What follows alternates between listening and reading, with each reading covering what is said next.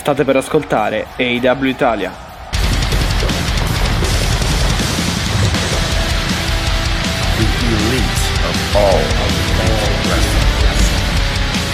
L'elite del wrestling raccontata ogni settimana per voi.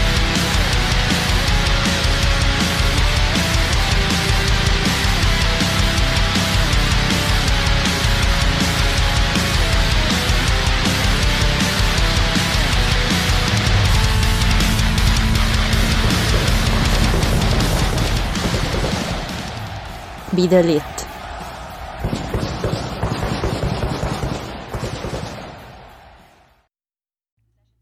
E benvenuti, prima puntata dell'anno, prima puntata del 2023 del podcast AW Italia. E Mattia che vi parla, dunque buon anno a tutti, andiamo subito a salutare Alessia, chiaramente. Auguriamo anche a lei un buon, un buon anno e quindi un buon inizio di anno, ciao. Grazie, grazie Mattia, ciao, ciao a tutti e tutte, ovviamente mi accodo tantissimo agli auguri di buon 2023, uh, wrestlinghianamente parlando sarà l'anno del regno del terrore di MJF, ovviamente state con noi perché chiaramente lo seguiremo come ormai da tre anni Mattia, quindi voglio dire anche per noi sarà, sarà un traguardo eh sì, uh, questo 2023. Prima, prima, puntata del 2023 ma uh, puntata numero 131 di questo podcast di AW Italia Italia, quindi assolutamente pronti, esatto. prontissimi eh, in pole position, in prima fila, insomma, per seguire appunto anche quest'anno le, vice- le vicende eh, del, dell'Elite Wrestling. Insomma, sicuramente esatto, c'è, de- quindi... c'è, c'è, subito roba di cui, di cui parlare, ecco, intorno all'Elite. Quindi di nuovo quindi di nuovo auguri anche a te, auguri a tutte e tutti voi che siate qui per la prima volta o che siate tornati perché vi piace come raccontiamo il mondo dell'Elite Wrestling. Mattia, o l'Elite Wrestling che fa suo il detto anno nuovo, vita nuova, ma non si parla di vita, bensì di arene nuove, o meglio di design, visual design eh, nuovo perché è arrivato, diciamo, questo rebrand, possiamo chiamarlo così, eh, soprattutto per quanto riguarda il design design delle luci, l'aspetto visivo della, della, scene, della scenografia. Sì. Um, ne parlavamo, ne parlavamo prima. Um, a microfoni spenti, non è male, non è male, uh, si è tornato diciamo a l'arena con la, con la, folla ben illuminata, se ti ricordi si era passato sì, soprattutto sì. nei pay per view per quella fase un po' di uh, ombre sulla, sul pubblico e quindi luci molto concentrate sul, sul ring, mi sembra invece che sia tutto un po' più uniforme a livello di luci, si usano tanto i neon, non hanno messo il LED della rampa, quello mi ha, mi ha stupito un po', non hanno, non hanno scelto diciamo di illuminare le rampe, ma secondo me lo faranno poi per i pay per view come hanno fatto altre volte. Um, nuovo banco dei commentatori, molto liscio, molto moderno, nero. Insomma, io devo dire, sono soddisfatta. Pensavo peggio, pensavo che facessero una cosa molto più eh, plasticosa, no? Sai, come mh, mm, quelle cose un po' molto televisive, un po' finte, tra virgolette, quell'illuminazione un po' finta. Troppo, troppo pulite, diciamo, un po'... Esatto. Esatto, invece hanno lasciato comunque quell'aspetto un po' di arena un po' sporca, tra virgolette, che, che comunque è molto piacevole, Am- sì, o comunque una... è un marchio di fabbrica dell'AW, diciamo. Sì, un'ambientazione anche un po' più, diciamo, eh, legata al wrestling o comunque al mondo del, del, del fighting, ecco, cioè un po' più... Esatto, dark, diciamo. esatto, perché eh, quello che io dicevo, non avevo paura in sé del, del restyling, mettiamola così, ma avevo paura che poi eh, risol- si risolvesse nel già visto, cioè diciamoci la verità, arene un po' troppo plasticate, plasticose, senza niente togliere alla WWE, però sono già tipiche di quel tipo di prodotto, a chi piace, a chi non piace, non è, non è qui la sede. Il punto Molto è perché pulito, fare, sì, avevo, esatto, la WWE, avevo timore, esatto, avevo timore che facessero un qualcosa di già visto. E ne avevo timore perché obiettivamente la scelta dei colori è una scelta rosso e blu che poteva andare a richiamare un attimino Raw e SmackDown, però diciamo che la cosa è stata ben calibrata, quindi non, non mi ha dato fastidio, devo dire, promossa. Promossa se mantengono la regia così e quindi non iniziano a fare eh, l'effetto troppi stacchi. Sì, che tra l'altro è quello ehm che stavo per dire, cioè tipo la WWE ha anche comunque un tipo diverso proprio di inquadrature, di cose, cioè fa un sacco Beh, di replay. Chiaro, prodotti diversi. Fa un, sì, fa un sacco di diversi. replay che forse a un certo punto sono anche un po'... Mentre l'AW mm, mi sembra che comunque faccia solamente dei replay quando accade proprio qualcosa da far rivedere, insomma, eh, qualche spot importante, tra virgolette, comunque eh, Ma sai perché? Perché le W, secondo, sì. le W secondo me si rifà sia a livello visivo che a livello appunto di regia, registico, un po' all'aspetto proprio del fighting, un po' MMA, cioè sì. eh, solo i momenti salienti, eh, è, vero, è, è la telecamera vero. che segue i lottatori e non viceversa, perché molte volte in WWE lo dicevamo con Eric, che saluto ovviamente anche agli amici di Wrestling Caffè, auguriamo il buon anno, lo dicevamo molto spesso la WWE fa delle cose che sono inquadrature in cui lo lottatori cercano la camera,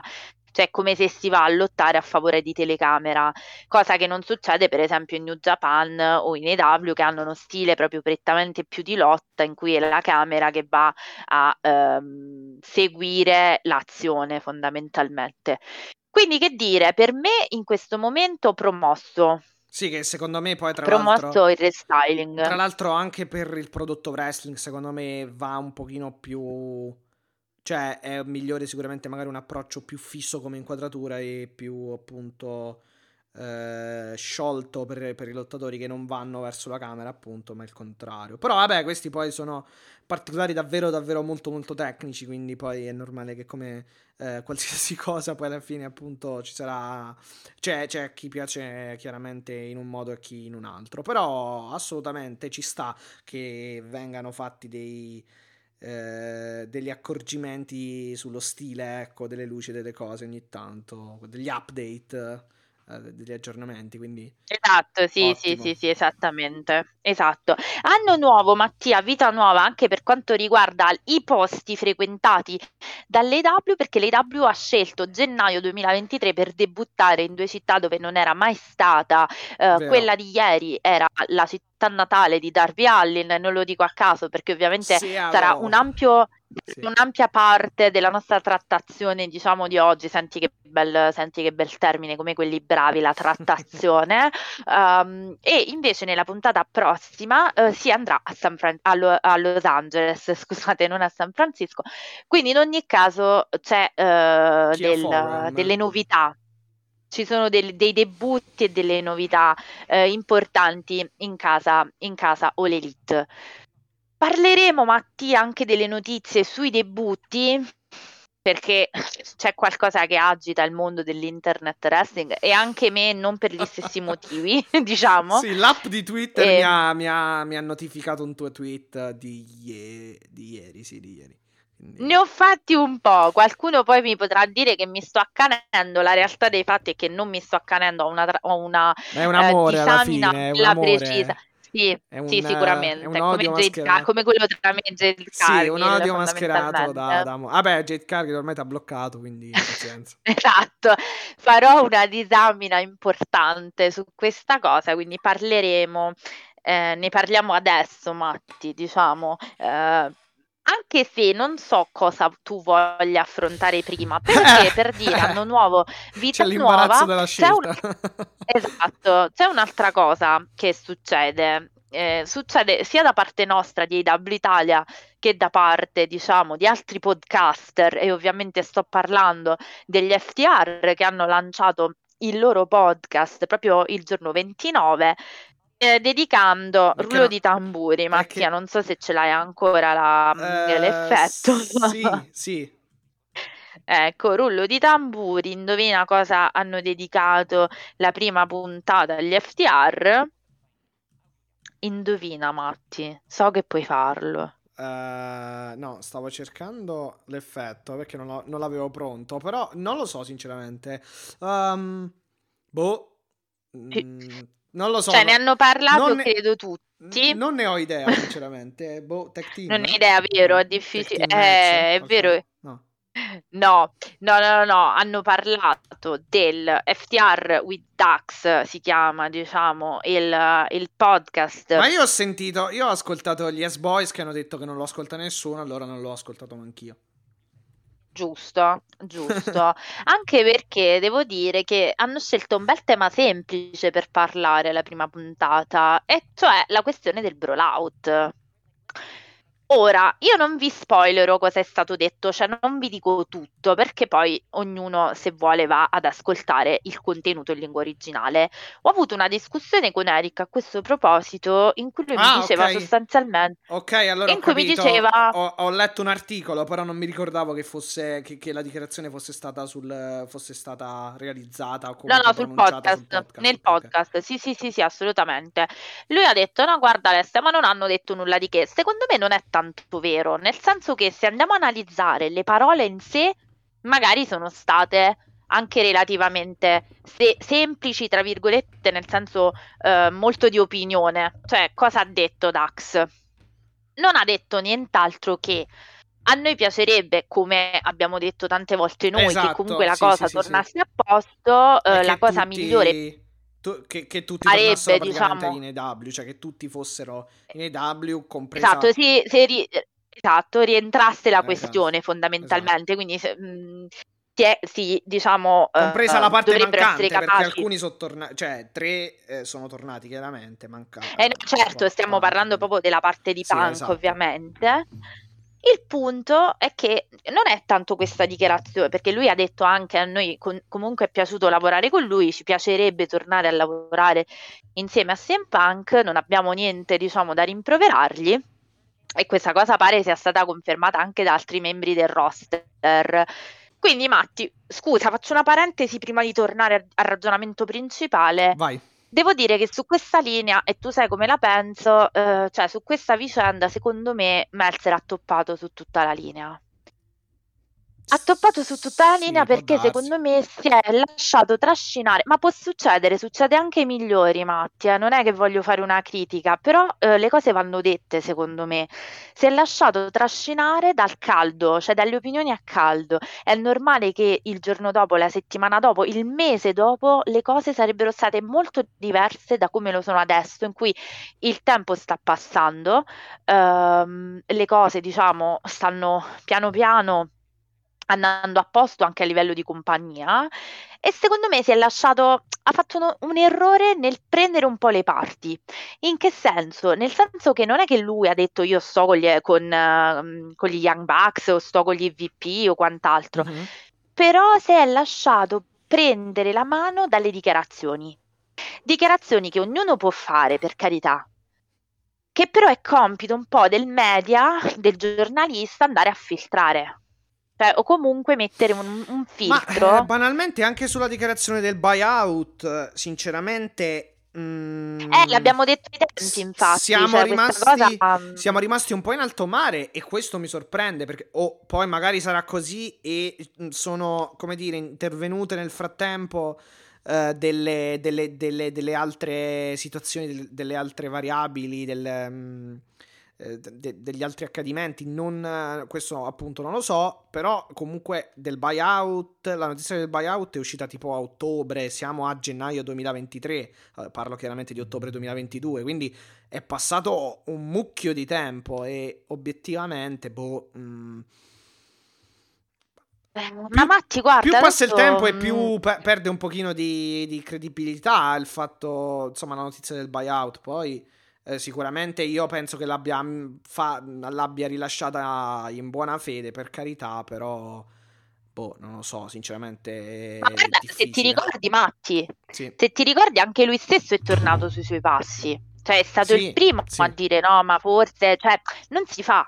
Non si fa, nel senso Meltzer, per carità, tutto il rispetto e la credibilità però non si danno le notizie a caldo senza verificare perché ti fidi ciecamente delle persone che te le riportano. Cioè va bene tutto, però ripeto, punk, un conto è la cosa a caldo. The, punk, the Punks Camp, cioè, boh, non lo so. Poi lui comunque no, è dico... uno che sicuramente le sue fonti ce l'ha, però boh, non lo so, sinceramente. No, ma io, sono, io non metto in dubbio che lui quelle notizie le abbia avute. Attenzione, non è che sto dicendo che lui ha inventato, però una notizia così complessa con qualcuno che deve decidere che con tutto il rispetto non è certo Chris Jericho ma è sempre chi ci mette diciamo gli skei che sarebbe i soldi e sarebbe Tony Khan non puoi darla con così tanta leggerezza perché un conto è che ti dicono sì guarda se ne sta andando perché magari sono tutti arrabbiati e tutto a caldo e un conto è che magari loro lavorano nel frattempo Boh, sì, ho letto anche, vabbè, Brian Alvarez che chiaramente conduce poi vari podcast, tra cui uno proprio con, con Dave Meltzer sul Wrestling Observer. Anche lui ha detto, cioè un po' su quella linea, cioè che non tornerà mai, cioè non tornerà mai, non tornerà fondamentalmente nei WCM Punk, però questo, boh, eh, loro si sbilanciano così tanto, io non, non lo so, sinceramente, avranno sicuramente, cioè spero che siano poggiate le loro dichiarazioni comunque su, su delle basi, tra virgolette, quasi c'è, cioè più o meno certe, nel senso che eh, per sbilanciarsi così tanto o eh, appunto ti sbilanci o...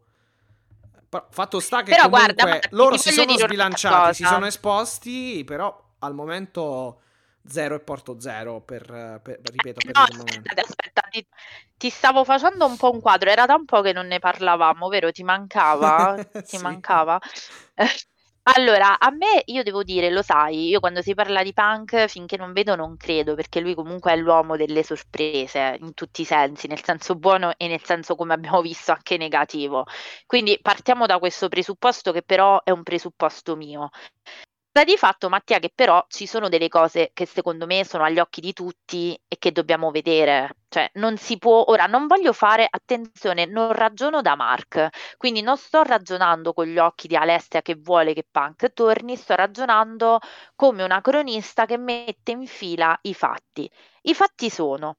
Come mai? Allora, ehm, partiamo dalla eh, famosa eh, dichiarazione di pacificazione di Omega in cui ti la ricordi, no? Quando ha detto eh, noi abbiamo risolto fondamentalmente siamo gente che comunque lavora, sono cose sì, che non è una cosa accadere, tra non è una questione non è un... me punk, non, esatto, non bisogna non sintetizzare, esatto, non bisogna sintetizzare lo scontro come punk contro elite, queste cose qui, sì. Quindi quella era già una dichiarazione abbastanza chiara di una non belligeranza, quantomeno. Quindi già pure lì, sì, sì, è vero. chi è che ve lo dice? Chi è che vi dice non ci lavoreranno mai? Cioè, se hai espresso una cosa così, vuol dire che tu non hai quell'intento belligerante, altrimenti avresti detto no comment e basta. Quindi è chiaro che tu stavi lavorando un po' per pacificare la situazione. Ok, no, vabbè, il discorso... sto parlando di due mesi fa. Il discorso, per esempio, che ha portato Brian Alvarez, che tra l'altro è un video molto recente, ma lo, lo cito non perché voglio citare lui, ma perché voglio citare un attimo una cosa che ha detto, che poi è simile poi a un paragone che tu feci eh, facesti, scusatemi, um, eh, in tempi non sospetti riguardan- rigu- riguardo al famoso esempio dei camerieri del ristorante, eccetera. Ehm, eh però lui lo, lo, ha un pochino modificato, tra virgolette, perché lui, lui praticamente... Ma lo spiega... ascoltato, ascoltato Brian Alvarez, capito? Sì, no, no, però, però lui l'ha messo in modo diverso, ha detto se, se, succede che un tuo collega ti lancia, diciamo, una sedia in faccia, non penso che poi eh, nei giorni successivi ti viene voglia di di ritornarci al lavoro assieme più che altro, una cosa del genere. Era comunque lo trovate su YouTube, lo spezzone. Allora io ti aggiungo, nei giorni successivi no, ma forse nei mesi per una questione del fatto che lavorate insieme, a meno che non vengano presi provvedimenti con quel collega, perché comunque il collega che ha lanciato la sedia è stato licenziato quasi in tronco praticamente, perché la notizia del licenziamento di Still è giunta dopo due giorni. Sì, no, vabbè, sedia o comunque pugni, anche fossero pugni, queste cose qua. No, no, no, ma lascia Adesso abbiamo capito, però voglio dire, se tu poi non fai trapelare la stessa cosa per quanto riguarda punk, eh beh, io qualche, io qualche cosina in allora, fila un'incongrue- Un'incongruenza, poi tra l'altro mh, mm, che possiamo aggiungere al calderone, tra virgolette, eh, è sicuramente quella che riguarda poi il fatto che comunque appunto Tony Khan, che è la prima persona, eh, anzi è colui che impersona alla fin fine l'AW, ed è anche colui eh, il quale comunque eh, ha continuato imperterrito a dire che non poteva o non voleva comunque parlare di questa questione. E, e però poi allo stesso tempo ci comunque vediamo, eh, ci, ci, mh, ci, piomba tra virgolette il podcast dove comunque dei tesserati o del, de, della gente, gente, Bravo, gente là volevo arrivare. Di punk. A me pare un po' strana come cosa perché se Bravo, ti ricordi là volevo... oh. Ariel, da Ariel eh, eh, come cavolo si chiama? Ariel Eula, da Eluani Eluani, da Eluani ah, okay. sì sì sì Ariel, da Eluani eh, Eluani, da Eluani se ti ricordi la storia di MJF era stata poi tra l'altro anche un po' Eh, quando aveva detto una cosa che non doveva, subito era stato ripreso appunto dal, dal, dall'AW, quello che era da, da Tony Khan. Bravo. Quindi era stata, Bravo, si era formata una storia arrivare. particolare comunque, sì. Hai sottolineato proprio quello che io volevo sottolineare, l'avrei fatto proprio ah, immediatamente dopo la questione Omega. Se ti ricordi, poi c'è stato, ci arrivo e riprendo anche questa tua eh, giusta vai, osservazione, vai, vai. perché era proprio la mia. C'è stato Chicago, Chicago tutte quelle, quello scimmiottamento, quel portare in scena, diciamo, un po' il brawlout, che era la prima volta che se ne pa- o meglio, non è che se ne parlava, però che si faceva menzione in maniera eh, quasi molto diretta, se vogliamo, di quel fatto. Cioè, tu non porti on screen una cosa di cui non vuoi minimamente parlare o comunque su cui vuoi gettare un'ombra. No, cioè, esatto, anche perché poi attenzione, sì, Tony Khan ha detto, si è, si è riferito in, in, alcuni contesti poi a Punk nel, negli ultimi giorni, negli ultimi mesi, però ha sempre detto finché, cioè, si è sempre riferito al lavoro, ehm, cioè lo, nomi- lo, ha nominato sempre nell'ottica del lavoro che ha fatto, che ha svolto eh, e nelle storyline, storyline e nei match ha, eh, in cui ha partecipato esatto, fino, a prima, fino a prima del, esatto, fino a prima dell'addio.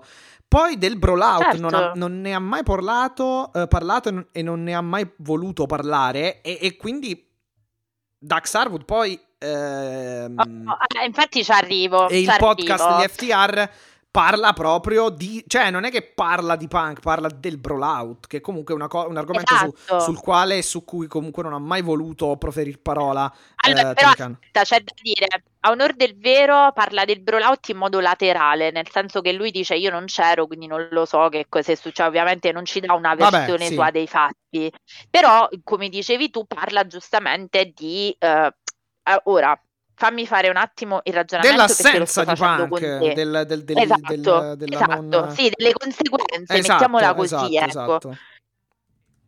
Ora, eh, io penso una cosa, se ti ricordi, Punk era nel, piombato nel silenzio assoluto anche dal punto di vista dei social, cioè non, non usciva fuori neanche proprio con una semplice storia eh, di Instagram. Ultimamente, eh, e questo è un sì, qualcosa. Ho capito a cosa ti riferisci. È un qualcosa che devo, sì. è un qualcosa che devo, devo, sottolineare. Non è solo la risposta a, a, chi gli aveva detto, diciamo, spero, cioè si commentava il podcast di Dax Harwood e lui ha risposto un po' sarcasticamente dicendo du, che vuol dire. Eh, è, è un'espressione che vuol dire sì, hai ragione, ma potrebbe essere anche interpretata come no, insomma è stato molto enigmatico. E lui quando fa così c'è qualcosa, questo lo posso garantire. E ieri, ti aggi- e, e ieri ti aggiungo che ha pubblicato delle stories dove praticamente... Sì, con la, la quantità di, vi- di, views dei video delle W. Delle W e il fatto che lui, su wrestlingfigures.com, il principale sito di eh, il, il, principale sito eh, rivenditore di action, action figures, figures sì. eh, lo ha praticamente ha, ha, comunicato i dati nelle statistiche lui, la sua action figure è quella più venduta del 2022 quindi eh. allora, questo potrebbe voler dire due cose. Sì, vabbè, que- visto, que- questo fa parte. Questo, potre- questo, può voler dire una cosa.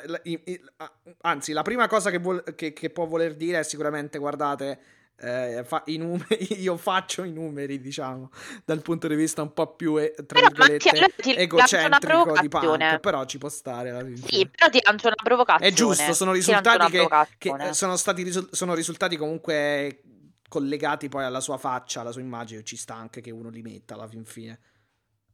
Però ti voglio lanciare questa provocazione a questo punto, visto che l'hai tirata fuori tu.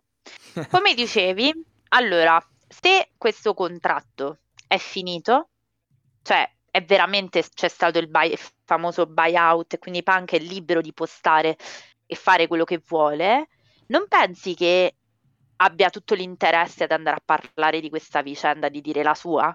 Cioè, sembra un po' strano che nessuno parli, che l'unico però a parlare di questa cosa, come hai detto, detto tu, sì. è un tesserato è un tesserato, tesserato vabbè, che, che, si usa più nel diciamola così, calcio, comunque un sottoco- è uno che ha un contratto un dipendente cioè, comunque sì. un dipendente no un comunque uno che ha un contratto in essere sì, con sì. esatto eh, con l'AW che parla di punk secondo me l'AW eh, non dico che gli ha dato una censura però così come avrà detto a Punk e ai Bucks state zitti secondo me su questa cosa la comunicazione dell'AW, se non l'ha fatta sono veramente dei dilettanti, avranno dato delle linee guida da seguire eh, per quanto riguarda, eh, diciamo, beh, eh, sì, cioè, i contenuti o comunque il fatto di sta cosa non se ne deve parlare. Sì, anche, perché, non... anche perché, l'unico che si è preso, tra virgolette, la briga di, di citare questa cosa è Omega, è Omega, che però immagino dall'alto della, posi- della sua posizione di VP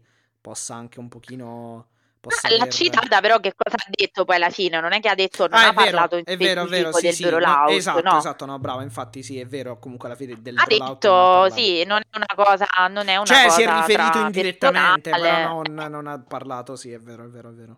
Cioè, chi ha parlato della situazione esponendo la propria opinione, evidentemente nella libertà di poterlo fare, perché allora questa cosa vuol dire due cose o Dax Harwood non gli interessa niente di violare un eventuale diktat, tra virgolette, non dico che sia un, un'imposizione, per carità, perché che nessuno può censurare nessuno nel libero pensiero, però quantomeno se c'è qualcosa di spinoso, io penso che un minimo di linee guida eh, state, siano state date. Quindi se Dax l'ha violato vuol dire che A non gliene frega niente di restare nei W, però a me quella frase faremo, se potessimo ritornare a lavorare insieme faremmo la storia del wrestling, cambieremmo la storia del wrestling e Mattia, io non dico, oh, non voglio dire che pure io, fanno una prova, me, però a me, cioè io non voglio, da questi microfoni non vogliamo poi, diciamo, a parte che oggettivamente sono anche, eh, ma non che, non che, ci sia, diciamo, del, del, del, del, male in questo, però diciamo che eh, oggettivamente sono anche meno tifoso di Punk, ma, sincer-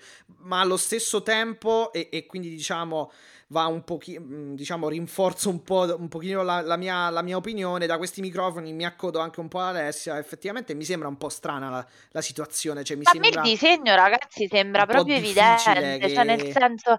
Cioè, anche ma perché poi Punk fino, parliamo pure. Anche perché Punk fino, al brola, fino alla conferenza post out ha fatto il punk, adesso non fa più il punk, cioè è strana sta cosa. Bravo, oh, bravo Mattia, perché ha voglia che Jericho cioè, mi viene a dire mi assicuro Possibile che, se, che se, ne, eh, se, se, ne, rimanga praticamente sul divano a non, fare, a non dire eh, nulla? Se se ne rimane sul divano zitto e buono, vuol dire che lui ha tutto l'interesse a rientrare nel progetto, eh. capito? Cioè, noi non sappiamo come sono andate le loro discussioni, fe- anche perché pure Tony Khan si è espresso ringraziandolo, cioè se veramente la frattura è così, è vero che sono pure dichiarazioni di comodo, però è anche vero che se la frattura è così insanabile a livello di cause o cazzi vari, scusate la parola, però intendiamoci, cioè sì, a livello sì, di cose pesanti, um, penso che eh, voglio dire, come hai detto tu, Punk non è che è uno abbastanza rancoroso, cioè se avesse veramente voluto tirare fuori la sua versione in modo uh, secco, netto, uh, è come se, guarda, l'impressione che ho avuto è che Dax parlasse per Punk.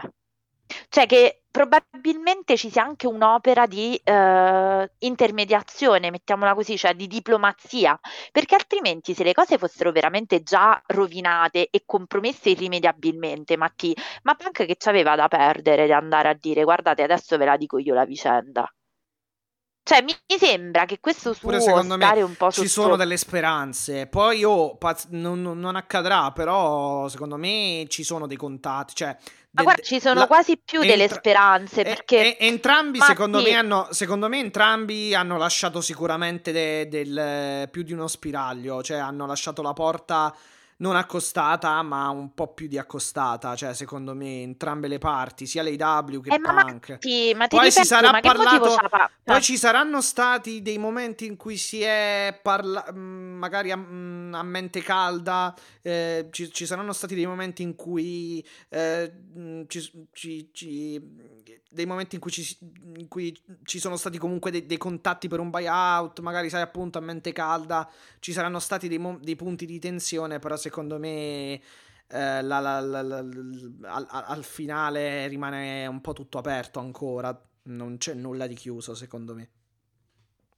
No, ma anche perché Matti, parliamoci chiaro. Ora, come hai detto tu, mh, Punk non ha alcun motivo di stare zitto se la cosa è già eh. irrimediabile. Cioè, quando è che tu stai mi, zitto? Mi sembra strana sta cioè, cosa. Cioè, quando è che quando è che stai sotto traccia? Quando vuoi ti attacchi un po' all'ultima, no all'ultima spiaggia, comunque l'ultima speranza, però quando c'è qualcosa che ti fa sperare di recuperare un rapporto, perché se, se è già tutto compromesso e ti sei preso a pesci in faccia, faccio l'esempio, ma se sei così rancoroso non ci metti niente a chiamare il primo il primo sito di wrestling e dire guardate che ve lo racconto io com'è andata, ma sai, cioè, sai la, lo sì, il primo, il primo scribacchino, il primo penny giornalaio, tra No, ma non solo, ma non solo, oppure di andare veramente nel pod, cioè capito che ti voglio dire, non ci metti veramente niente con la forza Sì, sì. mediatica che ha Punk, di dire guardate che, che ve lo faccio, io, cioè ve, ve lo spiego io com'è andata e vi dico la mia. Poi, Eh, se mi viene esatto, sì. Chris Jericho a dire, eh, però vi assicuro io che lui non arriverà più eh, in AW, francamente pure qui è sbagliato Dave Meltzer perché è vero che non l'ha detto, cioè lui dice la fonte anonima, ma si sa benissimo che Chris Jericho nell'ambiente, cioè si sa, ora filtriamo anche le cose, perché tra Chris Jericho e Punk non scorre buon sangue da sempre. Quindi è normale che ci siano degli attriti tra di lui, però tra, tra lui e Punk, tra di loro. Però, ma, Matti, non ti sembra un'altra cosa strana? E cioè che cioè, da che nessuno voleva lavorare con Punk il giorno dopo, giustamente, però è un po' quello che dicevo io, cioè non possiamo stare dietro allo spogliatoio, perché lo spogliatoio cambia idea. Eh Cioè, sì, ma è la famosa mente calda, cioè il, il- il fatto che comunque il- l'accaduto poi era caldo, fosse caldo e quindi comunque sì, cioè non... sono passati quattro No, però da che nessuno voleva lavorare con Punk, adesso è venuto fuori che invece lui aveva degli alleati. Ma ti sembra normale che esce fuori solo adesso questa cosa? Cioè è uscito Ricky Starks, Powerhouse Hobbs, Darby Allin, Sting. Cioè, capito? Inizia a diventare... È come se stessero riabilitando la questione, non so come dire. Cioè, non so se, se, se Ma sì, ma poi tranquillamente mio... Jericho ha potuto dire una cosa del genere sapendo bene che magari c'è, mh, accadrà il contrario oppure che comunque si è su una via di... eh, di, di, di di- di- insomma di, di- conciliazione. Quindi, boh, nel wrestling di solito quello che si dice è difficil- difficilmente poi è la cosa vera, nel senso che può essere tranquillamente che appunto le due parti si sono eh, tra- chiarite o comunque si stanno chiarendo e che vengano fuori anche alcune cose perché magari devi fare la famosa devi fare il famoso gioco del- della kayfabe Eh, ma tra l'altro, Matti, cioè a me se... Ripeto, io non ho, non ho dubbi, ma non ho, non ho certezze, ma non ho neanche dubbi, come si suol dire. Cioè, mh, a me sembra evidente, ragazzi, ma a me è sembrato evidente da quando a Chicago, a Chicago hanno fatto tutte quelle storie, perché se tu non ne vuoi parlare, una cosa non, cioè, non c'era bisogno di fare, cioè non mi è sembrata una cosa fine a se stessa, sinceramente. Però, vabbè, questi sono eh, il recap dei fatti. Io mh, continuo Ah, tra l'altro ho dire, letto, ma questo- ho letto poco fa che praticamente i Bucks ancora non, non hanno dis- eh, ridiscusso il- il- i nuovi contratti che credo stiano scadendo a breve, ma vabbè, non so se sinceramente sia una notizia che possa preoccupare. No, ma questo secondo me, no, ma secondo me questo non vuol dire che loro non vanno a rinnovare, semplicemente, cioè è probabile che stiano riflettendo, ma anche giusto, eh, non è che poi un contratto si rinnova così. Sì, esatto, Eh, sta- staranno negoziando, può darsi. Esattamente, ma va a finire anche perché banalmente io non lo so perché questo non c'è, per esempio una notizia che ci manca che non è stata ancora resa nota è se poi siano EVP o meno ancora. Quindi eh, magari sì. anche questo eh, non lo sappiamo, non lo sappiamo. Detto questo, io sono convinta, se poi volete fare un ragionamento di storie di wrestling e di storie sul ring, io sono sempre più convinta che gli FTR ormai privati del tutto dei titoli di coppia, c'è un motivo per cui non abbiano più i titoli di coppia e cioè devono andare ai trios e guarda un po' Drink Drong, manca uno ai trios. Questo è per completare e guarda, e guarda un po' e guarda un po' praticamente catastrofe cat- catastrofe universale perché praticamente a questo punto diciamo hanno perso tutti i titoli perché vabbè eh, que- esatto, quelli W non ce l'avevano. Che e però comunque quando hanno avuto l'opportunità titolata hanno perso. Hanno perso i, eh, quelli della Ring of Honor a Final Battle, hanno perso quelli della AAA recentemente e eh, ieri hanno perso quelli, della, quelli giapponesi, scusami. quelli IWGP di coppia. Esatto, quindi questa, questa, era una cosa, se ti ricordi, che avevo già detto, cioè ho detto secondo me perderanno tutti i titoli. Mi sono sempre più convinta che perdono i titoli di coppia perché il loro, diciamo, afflato per quanto riguarda essere una, una coppia eh, sia finito, cioè nel senso io ho sempre più l'impressione che loro vogliano andare ai trios Mm. E, e, ora non voglio continuare con la mia storia, però ragazzi, cioè, a sembra, voglio dire, mi sembra veramente la, mettere insieme le lettere dell'alfabeto. E, cioè, è da, è da, giorni che Punk e Dax si taggano, mettono foto uh, di loro con le felpe dell'AW, dicono, cioè voglio dire, loro avevano già fatto un trios, se ti ricordi, poco prima della, del lancio vero e proprio dei titoli trios. Sì, eh, quando si fece male proprio al piede. Eh, il giorno eh, dopo Double eh, Punk... Due giorni dopo Double or Nothing, mi sembra. Fecero un 3 Bravo. contro 3. FTR Punk Elite, cioè è la storyline del secolo. Cioè, se non lo fanno. Sì, Punk veramente... Omega è il match del, del, del ventunesimo secolo. Eh, cioè, parlando banalmente, sì, cioè, parlando banalmente, ma chi è che si lascia scappare sta cosa solo per dire io non ci lavoro? Cioè, ma siete fuori. Cioè, vi, letteralmente, ve l'ha detto Dax, vi scriveranno sui libri degli almanacchi del wrestling una cosa del genere.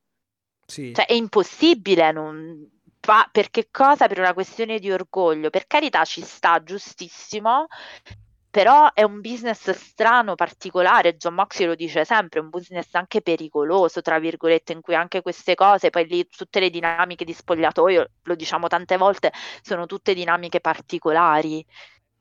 Quindi io vi lascio così, vi lascio, sono molto curiosa di sapere cosa ne pensiate anche, anche voi che ci ascoltate, quindi ovviamente mandate dei messaggi eh, e commentateci su questa vicenda perché sono molto curiosa di sapere e conoscere la vostra opinione. Però Mattia, mi sembra che uh, siano più indizi che altro, sin- sin- cioè più indizi in un senso che in un altro, sinceramente. Poi io oh, rimarrò poi delusa. Però... Nella vita succede di tutto, quindi. Sì, però sicuramente, que- sicuramente tentativi di riconciliazione li, li stanno facendo e li, hanno, e li hanno fatti, quindi... Uh, sicuro, cioè, su questo sono sicuro. Quindi, comunque, del resto, poi anche se non tornerà, comunque penso che da, da questo punto di vista un, parte de, de la, della ragione, cioè, non è fa, cioè, che poi non è eh, aver ragione o no, però insomma parte del, della, della, situazione un po' l'abbiamo indovinata secondo me. Comunque, vediamo un po' che succede. Uh, quindi stanotte a Seattle di altri ritorni sì a Seattle scusa ma ah ok vai vai col tuo ritorno vai eh, ritorni e debutti è successa una cosa in New Japan, oltre appunto alla sconfitta di, dei... Chi era Tamatonga e Yoshihashi? No, erano Goto e, Yosh- e Yoshihashi. Goto. Sì. Goto e Yoshihashi. E sì, non l'ho visto quel match, ve lo dico. Sono bello, è stato bello, devo dire. Non lungo, però comunque con delle belle manovre, un sacco di salvataggi, big rig, insomma, gli FTR hanno quasi tirato tutto il loro repertorio, diciamo, nel, nel match, quindi però non sono riusciti a mantenere eh, repertorio inteso chiaramente come mosse, ma non sono riusciti a mantenere i titoli di coppia di WGP, appunto. Oh, vedi, no, sono questo stati no. eh. droppati, appunto. Droppati, si può dire? Sì, sì, sì, sono stati droppati. Sì, al- vabbè, a italianizzato. Sì, esatto. Vabbè, che comunque sono caduti nelle mani di Goto Yoshihashi. Certo. No, il mio discorso è un altro eh, e riguarda una compagine femminile, diciamo, e cioè ha debuttato in New Japan Pro Wrestling la fu Sasha Banks, che adesso si chiama Mercedes Monet. Ora non mi chiedere che nome orribile sia, però lo è. Sì. E- Monet, non mi dire- non mi chiedere famoso neanche- cognome francese, tra l'altro. eh, Esatto, quello. Monet però neanche scritto Monet, proprio Monet con eh, M-O-N-E accentata. Ah, ok, ok. Roba me- che- Questa me l'ero persa. Ok, manco Monnetta. Allora, Una roba proprio, sì, va bene. Eh, con dei capelli improponibili, questo ve lo posso garantire, a, fu- a macchia di leopardo, fuoco, insomma, non ho ben capito. Vabbè, lei Con diciamo che ha, costume. ha sempre avuto poi questi capelli molto Eh, ma eh, colorati. questa volta erano ancora più improponibili, Viola, diciamo. A sa, me ce piacciono i capelli spo- Ce l'aveva Sì, sì, no, mi sono sempre piaciuti, eh, attenzione, i capelli colorati, ma questi erano particolarmente improponibili. Ehm, con un costume che ehm, altrettanto improponibile, adesso non vi riapro il discorso sulla cultural appropriation, ma io trovo alquanto particolare che una gaijin eh, dalla pelle scura, perché comunque credo che lei sia, eh, mi pare, di una persona di colore, non, ehm, cioè una persona nera, non credo, non, non credo sia latina lei, lei è proprio eh, appunto black Mm, people. Penso di sì. Ehm, che è messa un costume con la bandiera giapponese. Mm, sì, va bene, lasciamo stare. Eh, tacerò anche sul botch terribile della, fa- della finisher che a quanto pare sono riusciti ad addossare la colpa a Kairi di questo, poverina, povera Kairi che eh, sembrava una pippa al sugo grazie a questo mer- meraviglioso lavoro di, di- di della fu Sasha Banks, ma anche di questo non voglio parlare, così come non voglio parlare del promo terribile che ha fatto alla fine, come se non ne avesse mai fatti e fosse ieri venuta fuori dalla scuola di wrestling, ma anche di questo non voglio parlare, quindi fate finta che non vi ho raccontato niente di ciò. Quello di cui voglio parlare è del potenziale arrivo di Mercedes Varnado, che è il nome appunto reale di Sasha Banks, mi rifiuto di chiamarla Monet perché fa veramente troppo schifo, cioè scusate, ma non ce la faccio. Ehm, e ehm, fondamentalmente pare che si vociferi che sia la eh, compagna sostanzialmente segreta di Sareia. E tu mi dirai no Alessia hanno annunciato Tony Storm. Bene l'internet rest è vero e io Eh, lo sì, spero per sempre infatti. L'internet wrestling però si è spaccato in due, c'è chi crede che sia uno swervone, nel senso che poi alla fine arriva Tony, ma arriva anche lei, e eh, invece ci sono ulteriori eh, indiscrezioni che dicono che pare che Mercedes Varnado non abbia firmato per l'AEW per non avere un legame contrattuale lungo con una compagnia, cioè a quanto pare lei vuole fare la free agent, cioè vuole fare apparizioni in New Eh sì, Japan, perché infatti dove ha firmato- un match. De- delle dates, cioè del- del- delle date comunque per quanto riguarda, cioè ha firmato per degli eventi insomma con la New Japan, non per Esattamente, un contratto fisso. esattamente. Che poi lì non so come funziona se firma con la Stardom, con mi sa più. Credo che abbia firmato anche delle- degli eventi con la Stardom, perché credo che gestiscano loro i contratti femminili, non la New Japan in sé per sé. Anche se comunque è una costola della New Japan, la, la Stardom. però. Certo, certo. Eh, se volete la mia opinione, viva Dio, cioè ce la siamo scansata. pro- poi per essere proprio cattivissima, perché non è vero che durante le feste siamo tutti più buoni.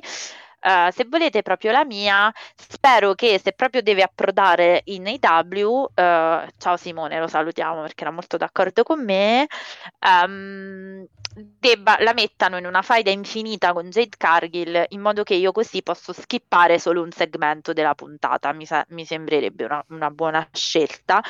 Ehm, vi dirò che io non ho, ve lo anticipo Mattia, quindi questo, questo eh, ne devi essere edotto.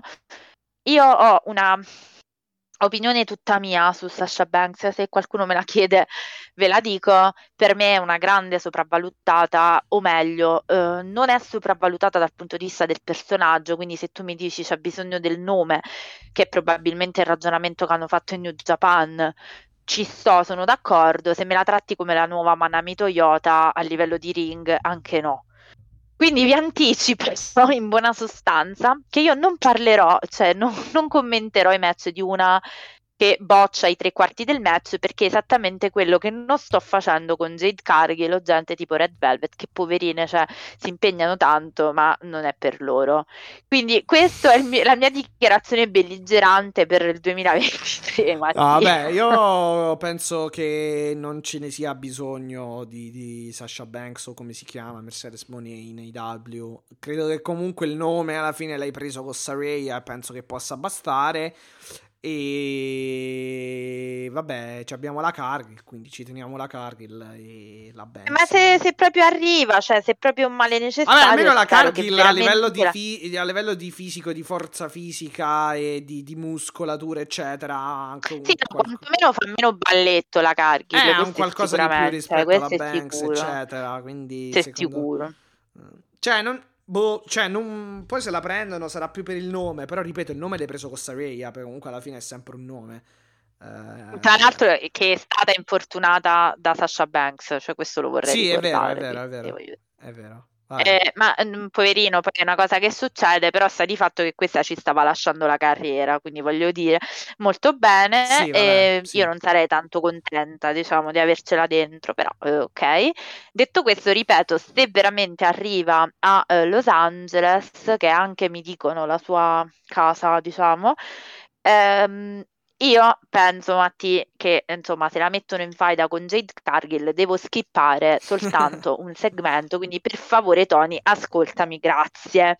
Parlando di eroi di casa, Mattia, finalmente dopo questa introduzione, perché dovevamo parlare del brawlout, cosa che non facevamo da un po', e quindi chiaramente dovevamo sì, esatto, allungare un po' il brodo. Esatto. Dopo questa introduzione riusciamo a parlare finalmente di un altro hometown hero e io purtroppo devo, devo farlo perché insomma io ero pressoché sicura che prima o poi il TNT Championship sarebbe tornato.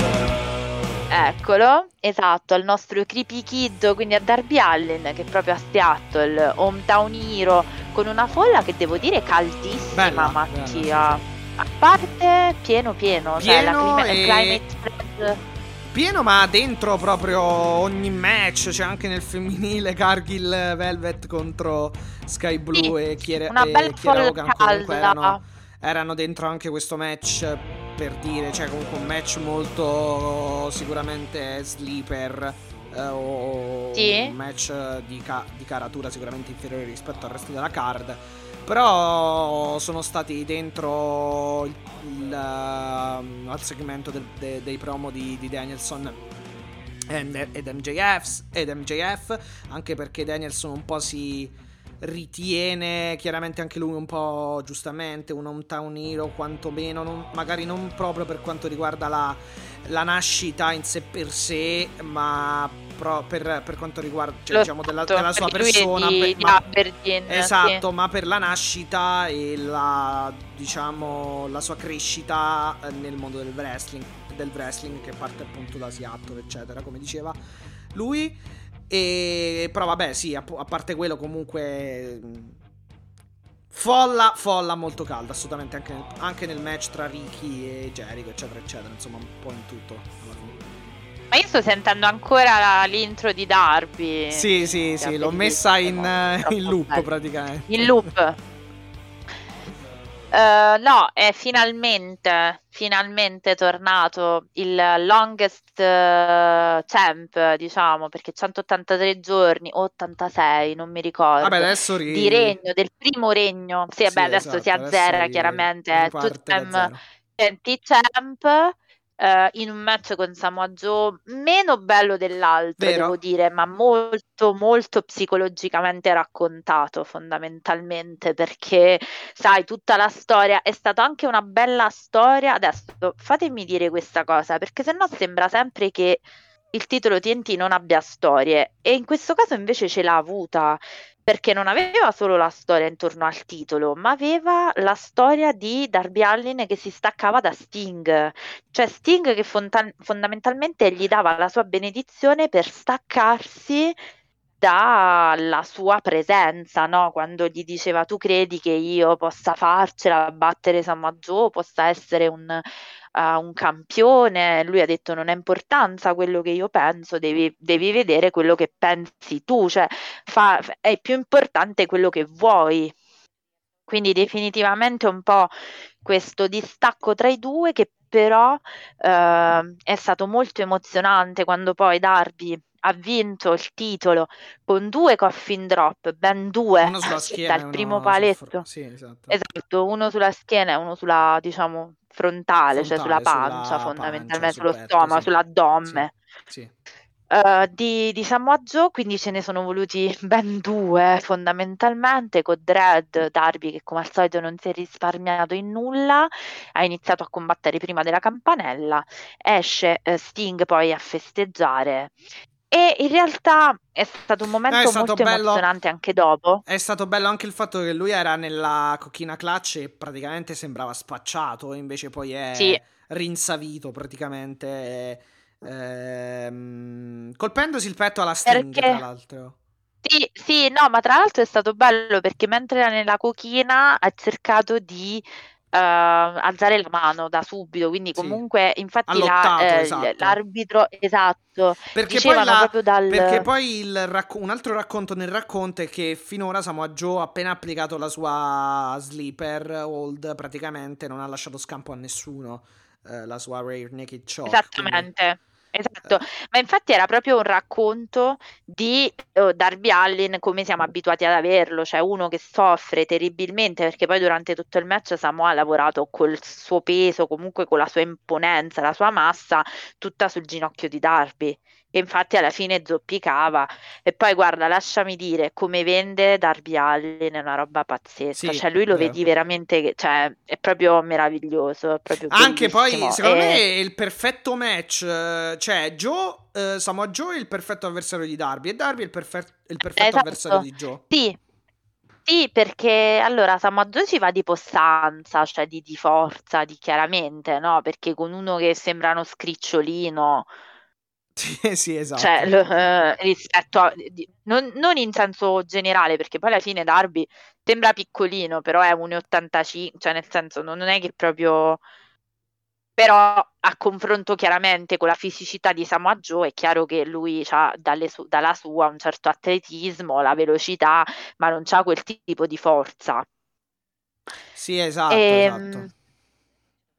Però sì, tra i due fanno sempre dei bellissimi match perché appunto Joe lavora di forza e Darby di counter, di velocità, sfugge, uh, prende un sacco di una fraccata di botte, però comunque ce la fa sempre.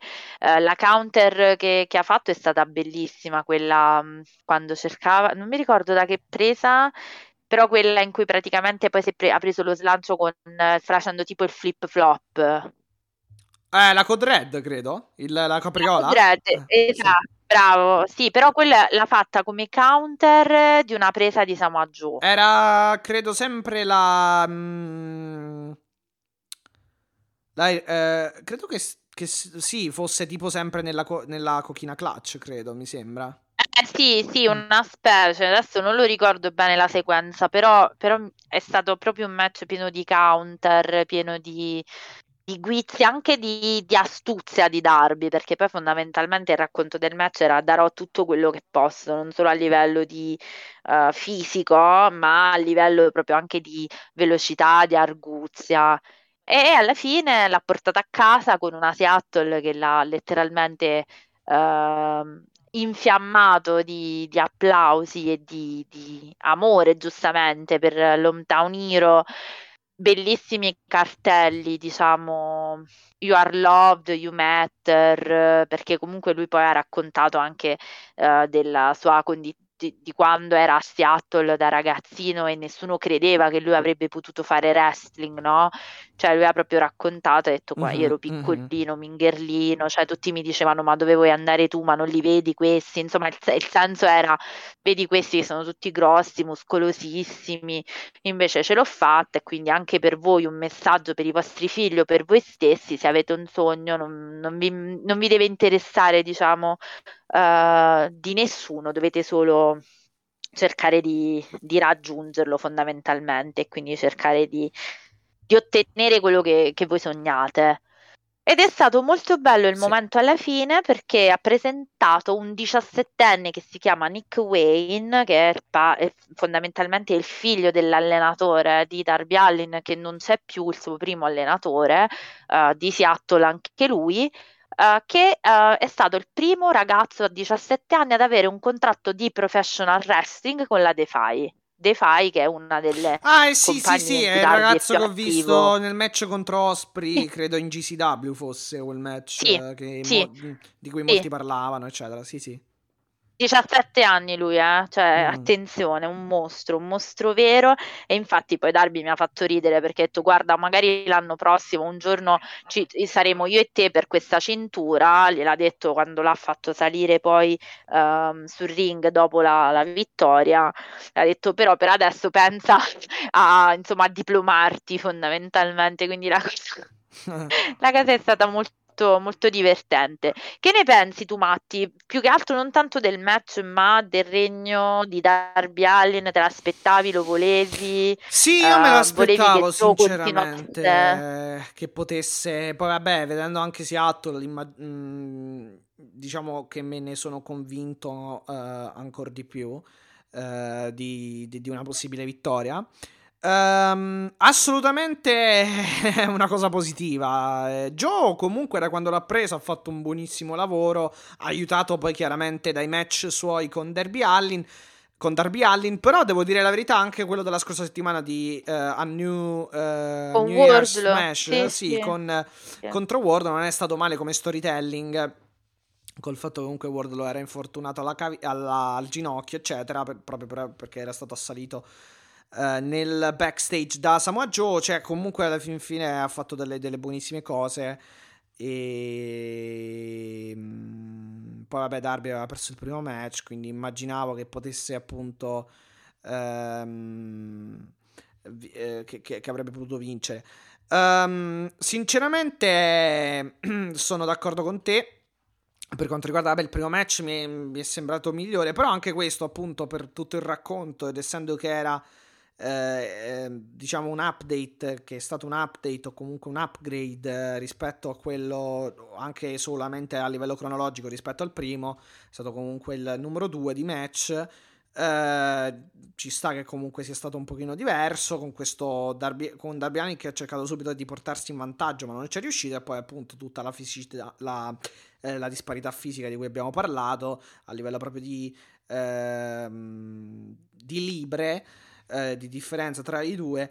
Però, però è stato un bel match. Poi, tra l'altro, all'inizio Darby Allin che si è tuffato dalla, dalla, dalla scala. scala eh, insomma, quindi eh, a... Darby Allin ha fatto il Darby Allin. Il Darby Allin e adesso credo che ci sia comunque davanti a lui un, ottimo, un bel regno pronto contro qualsiasi avversario. Uh, magari anche contro Wardlow, chi lo sa. Ehm, se, se, se, potrà avere poi un altro match Wardlow. Però la, la, la giudico assolutamente positiva eh, come cosa. Poi nella prima puntata dell'anno direi un grande momento anche per Darby Allin, eh, secondo tra l'altro dopo il suo primo regno. Quindi... Eh, allora, questo match però, cosa, Matti, ha spaccato, ha spaccato le opinioni. Nel senso che io eh, non vedevo l'ora che questo titolo adesso aspettiamoci una certa centralità del titolo TNT perché quando c'è la Darby lo abbiamo visto eh, diciamo eh, già l'anno scorso nel, o meglio due anni fa nel corso del suo regno da, da campione TNT è stato uno che ha lottato praticamente sempre, cioè ha fatto un sacco di difese, una più bella dell'altra, diciamo, del, per quanto riguarda il titolo. Quindi aspettiamoci una certa centralità del titolo TNT prima di tutto. E secondariamente, secondo me, chiaramente ci dobbiamo aspettare un regno babyface del titolo, quindi vedremo, mm, internet si è già scatenato con un paio di, um, di avversari, secondo me andremo anche poi sulla questione Powerhouse Hobbs mm-hmm. andrà tendenzialmente diciamo a prendere a insidiare il titolo di Darby Allin. Ahimè devo segnalare che Sammy Guevara ha già, con- ha già cominciato a postare foto di lui con la cintura del famoso match con Darby quando lui aveva la cintura. A me viene da piangere cioè il solo pensiero di rivedere Sammy Guevara intorno a quella cintura piango. Però va bene ok sì, e poi soprattutto se ci sono Tai Conti e Anna Jay che ultimamente vanno sempre più di moda i loro colpi bassi per aiutare la JAS, come è successo questa notte su Andretti. Esatto, uh... poverino, poverino, poi ne parliamo, poverino. Sì. Um, però Mattia, c'è anche un'altra cosa, un altro aspetto, mm-hmm. perché chi è, è, è, contento come me, insomma, questo, questo, questo, match e questa decisione, ripeto, ha un po' spaccato anche i nostri uh, ascoltatori, ma poi anche la nostra family, perché per esempio sentivo Alessandro, che, che salutiamo, che è venuto anche chiaramente con, da noi ospite, um, proprio a questo proposito, cioè a proposito del, uh, del cambio di titolo, mm-hmm. e uh, fondamentalmente lui diceva, uh, ma come, come altri, non so se sono d'accordo con il cambio di cintura, meglio a Darby che ad altri, sto leggendo testualmente, ma Samoa Joe iniziava a essere eccezionale come campione, non vorrei lo confinassero in ROH. Mi sarei goduto una rincorsa lunga di, Dar- di Darby Uh, e Wardlow ce lo siamo già persi uh, per strada. Allora, io su Beh, è vero, sono... però io entro marzo poi, cioè, allora, se, se coinvolgi uh, Darby nel, um, nella corsa al titolo, poi comunque il titolo lo deve vincere, al massimo sì, potevi allungare il tutto a Revolu- fino a Revolution, se volevi vedere un po' di regno di Joe o quantomeno un regno un pochino più lungo rispetto a quello che è stato. Uh, però diversamente da ciò, eh, se, se, devi fargli perdere due match a Darby, no, cioè questo doveva per forza vincerlo, secondo me. Uh, perché poi diventa, diventava una cosa un po' esagerata, cioè potevi trovare mm, qualcun altro, tra virgolette, da mandare in pasto a Samoa Joe, che ne so, allora, no, io volevo fare un attimo due minuti di disamina su questa cosa, nel senso che eh, posso essere d'accordo sul preferire Samoa come, come, campione. A me in realtà poi dispiace anche che l'abbia perso perché ho fatto il tweet, no, un amore di ieri incontra un amore di oggi, nel senso che io come lo l'ho detto tante volte, non ho mai fatto mistero che ha apprezzato tantissimo quello che ha fatto Samoa Joe nel wrestling, quindi voglio dire, a me comunque si, si, incontravano due miei feticci, mettiamola così, quindi chiunque avrebbe vinto poi sarei stata contenta. Quindi al di là poi dell'apprezzamento per Joe o meno, eh, sono in disaccordo su due aspetti. La prima è la questione Wardlow, perché per me è già diventata una, una vicenda personale tra lui e Samoa Joe.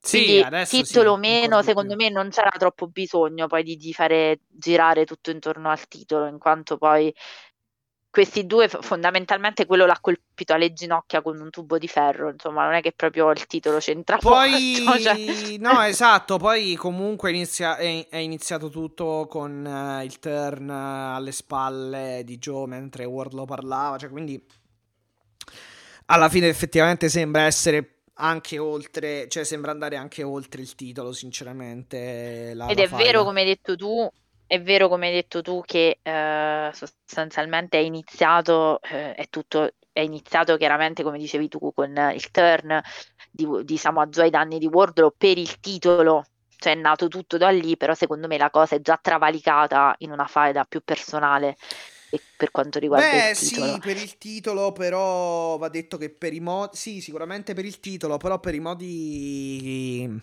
in cui si è sviluppata la faida è diventata esatto più personale che per il titolo alla fin fine, perché comunque questi qui sono insomma già due match credo che fa che vabbè, un match hanno fatto un match uh, uno contro uno che è quello della scorsa settimana, poi sono, c'è stato quel match quello a tre con Powerhouse Hobbs e tanti altri promo e attacchi vari, quindi comunque uh, esatto, cioè diventa- è diventata una cosa più personale che che, che altro.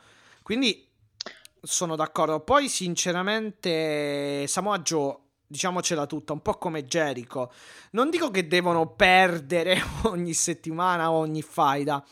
Però eh, possono... Eh, Jericho si sta avviando bene, diciamo. No, però possono... però è giusto anche che perdano un pochino di più, diciamo, cioè rispetto certo. ad altri, perché comunque sono... è gente che deve mantenere il suo prestigio, quindi sto dicendo che non devono perdere sempre. Assolutamente. Però no, possono certo. perdere un po' di più. C'è il Samoa Joe che perde con Darby, va bene. C'è il Jericho che perde con... Sì. Eh, vabbè, adesso ne, ne, andiamo a parlare. Ne parleremo con Starks, insomma, già lo dico. Con Ricky Starks va bene. Cioè, non è che non è, non è un... Uh, diciamo... Un, un, uh, un delitto, ecco.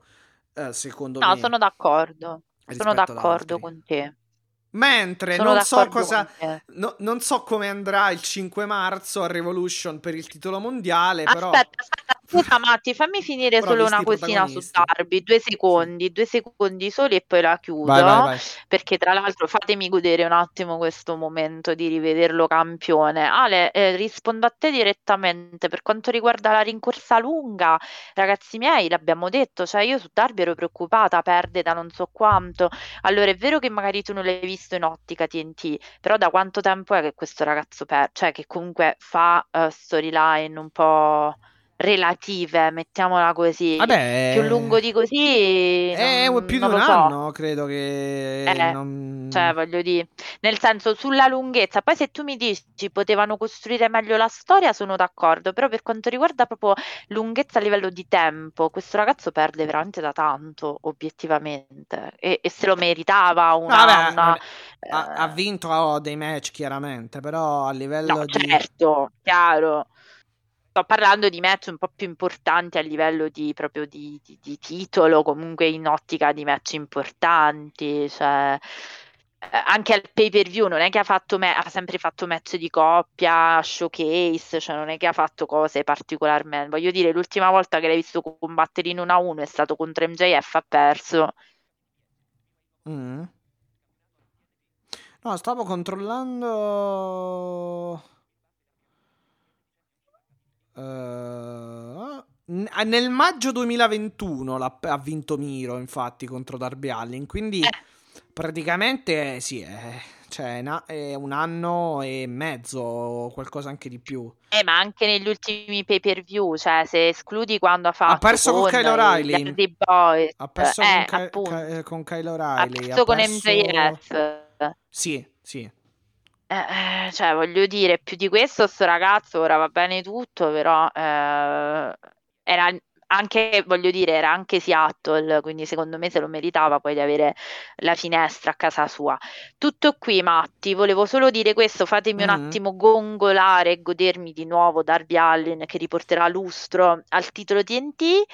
Stavi giustamente dicendo tu, vedremo come è andato interrotto, però continua pure. No, nel senso, vedremo poi adesso chi faranno vincere, come andrà, se ci sarà un pareggio, se continuerà dopo anche Revolution. Perché comunque, insomma, il main event credo che sarà Brian Danielson contro Maxwell Jacob Friedman per il titolo mondiale e IW, visto che comunque. Ah, volevi parlare direttamente di quello? È stato settato, è stato settato, secondo me. No, no, è perché parlavamo del. Di- entravamo nel discorso. E, per esempio, Danielson è uno che forse qualche vittoria in più dovresti dargliela Uh, di peso. Eh, ma gliele me. stai iniziando a dare, gliele stai iniziando a dare, anche perché, Matti, visto che di vogliamo peso, parlarne, però, giustamente. Vittorie pesanti, pesanti, non tantissimo, dobbiamo dire la verità, però sì. Adesso andiamo a dire cosa, Matti. Il fatto che obiettivamente uh, eh, MJF ha già settato le varie difficoltà. No, hai visto MJF ogni volta che deve avere un avversario, gli pone davanti le fatiche di MJF. E fondamentalmente sì. nel promo molto molto bello, devo dire è stato bello il promo anche dal punto di vista di Brian Danielson. Non a un certo punto è diventato un po' cringe sulle mamme, però sì. Vabbè, ma da MJF te lo potevi aspettare che tirava fuori le mamme, cioè gli ha detto sembri una capra, cioè lasciamo no, stare l'ha chiamato, l'ha chiamato Brain Damaged uh, Brian. Praticamente eh, no, vabbè, quando gli ha detto Brian. Sì, no, ma quando gli ha detto tu sei, sembri una capra, ma in realtà, eh, cioè tu sei un got, ma nel senso proprio fisico, perché sembri una capra, e lasciamo stare dove è andata a parare sulla madre, quindi vabbè, voglio dire, cioè da MJF queste cose disgustose un pochino c'era da sì va detto che aspettarselo va detto che anche mm, non è la prima volta, insomma, che lo chiamano così capra, se, eh, fa, eh, anche simpatica, in modo simpatico, però questo, eh, in questo caso diciamo che Danielson, eh, scusate, MJF non voleva essere troppo carino, ecco, comunque... Eh, sì, sì, no, no, no, vabbè, infatti da MJF non puoi aspettarti del resto eh, cose, cose, come dire, complimenti.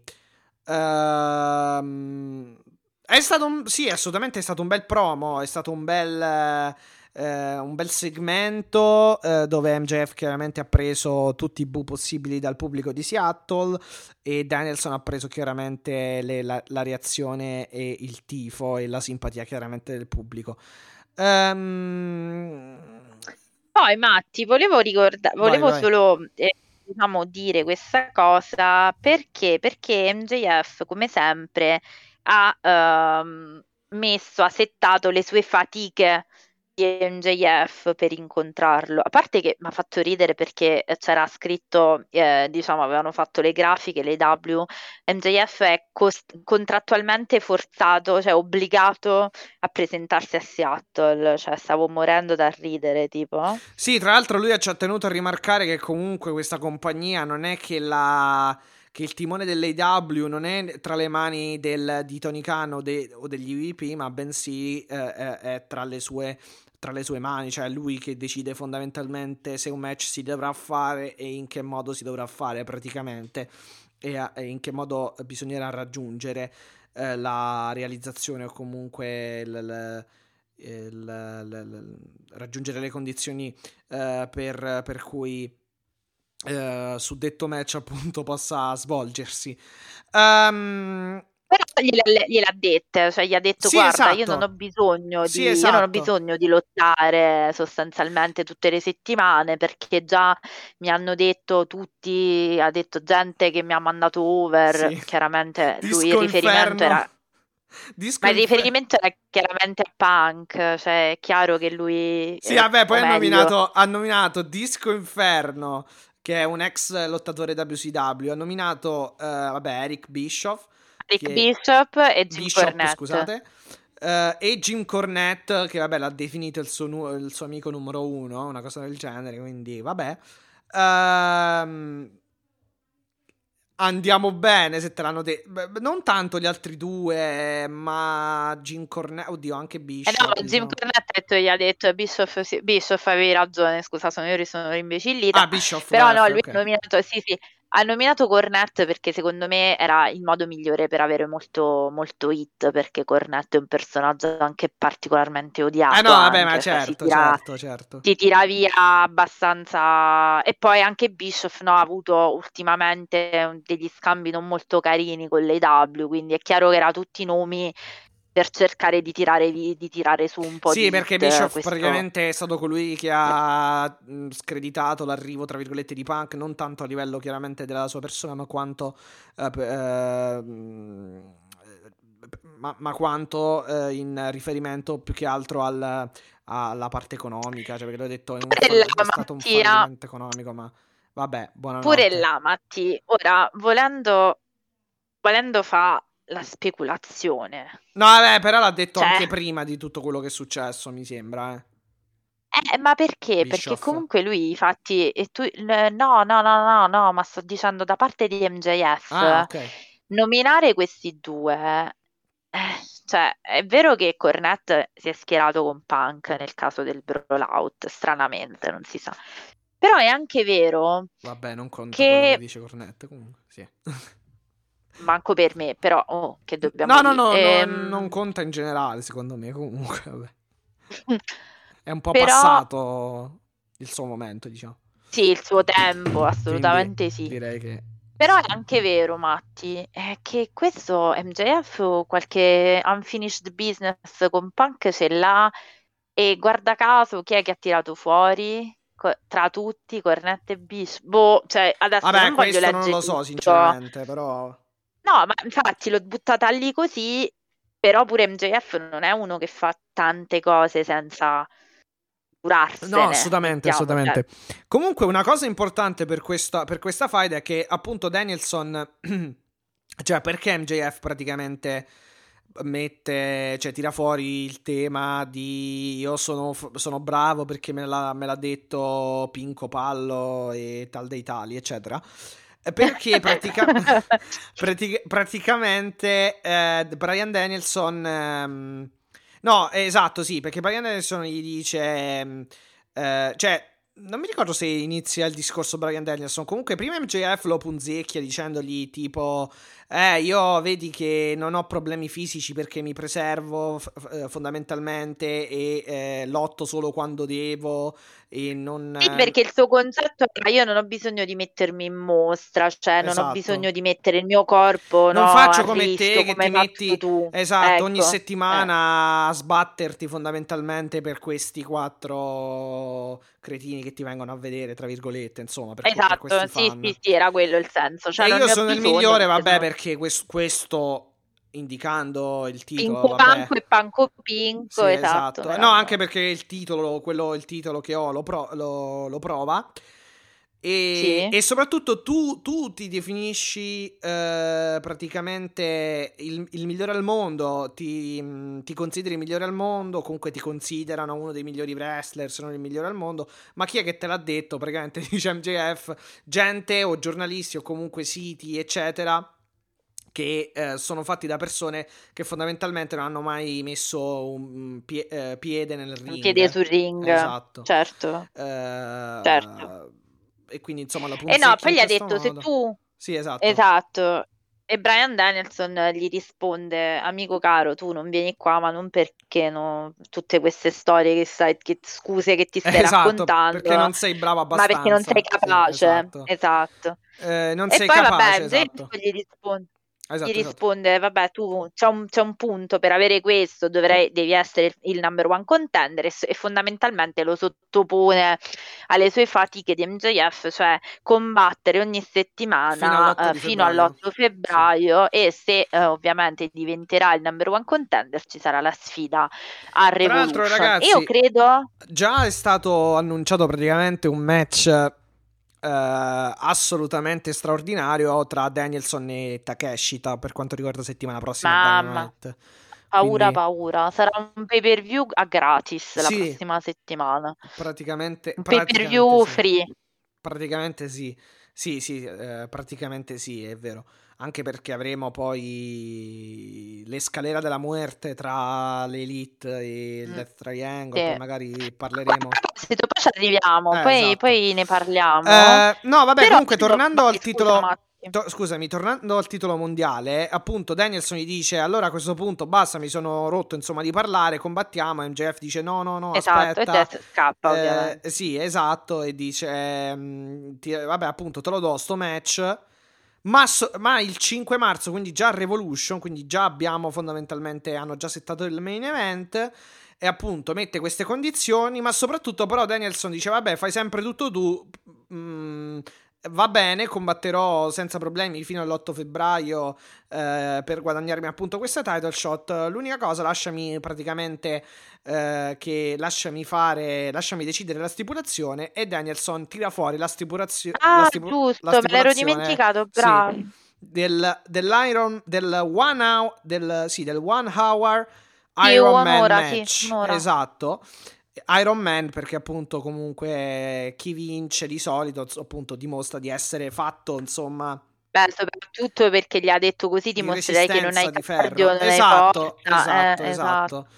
Uh, e vabbè, M- MJF eh, chiaramente per non cadere nel tranello appunto di Brian Danielson, nel senso che se avesse detto di no eh, sarebbe passato un po' appunto come quello che eh, che è? co- un esatto, come quello che è un, un codato comunque eh, non, non, voleva insomma passare per ehm, per uno che se la fa sotto fondamentalmente e quindi accetta e alla fin fine appunto vedremo, vabbè verosimilmente avremo questo Iron Man match da un'ora eh, dove il vincitore eh, sarà colui che eh, praticamente raccoglierà il, il, il, maggior numero di, di, di falls.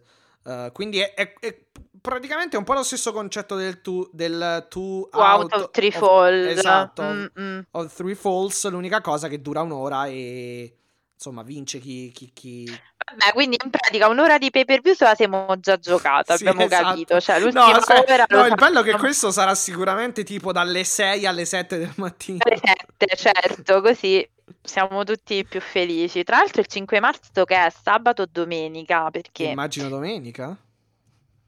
Cioè, voglio sperare che sia sabato, almeno per, almeno per tornare alle sane vecchie buone abitudini, perché No, non credo, sai? Vediamo se riesco a, Andiamo a vedere. a pescare Marzo. il tutto. Fai tu? Eh, vorrei tanto, ma non so se sono capace con il nuovo telefono. Ah, Quindi se... abbiate febbraio. Allora. Marzo, no, è domenica. Quindi Ok. vabbè.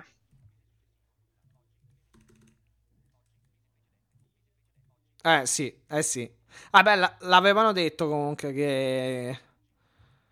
ehm, che sarebbe tornato insomma nella schedule di domenica il pay per view e sarebbero anzi tornati i pay per view eh, dopo l'eccezione di... Credo che solo a Full Gear ce lo vedremo di sabato. Sì, sì. Solo Sì, Full sì, Gear sì. capiterà insomma...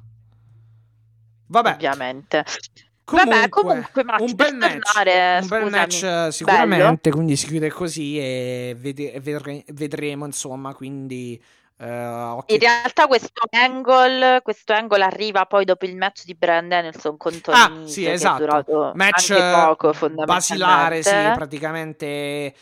Praticamente è Eh, finita allo stesso modo. sigaretta per Brian. Sì, esatto, è finita allo stesso modo, eh, al- nello stesso esatto modo in cui è finito praticamente uno dei suoi recenti match che non ricordo contro chi, però insomma ha iniziato a tirargli questi stomp in testa ed è fondamentalmente eh, andato, ehm, è stato knocked out comunque, insomma è stato fondamentalmente messo fuori causa, ecco, e quindi l'arbitro ha stoppato il, il match.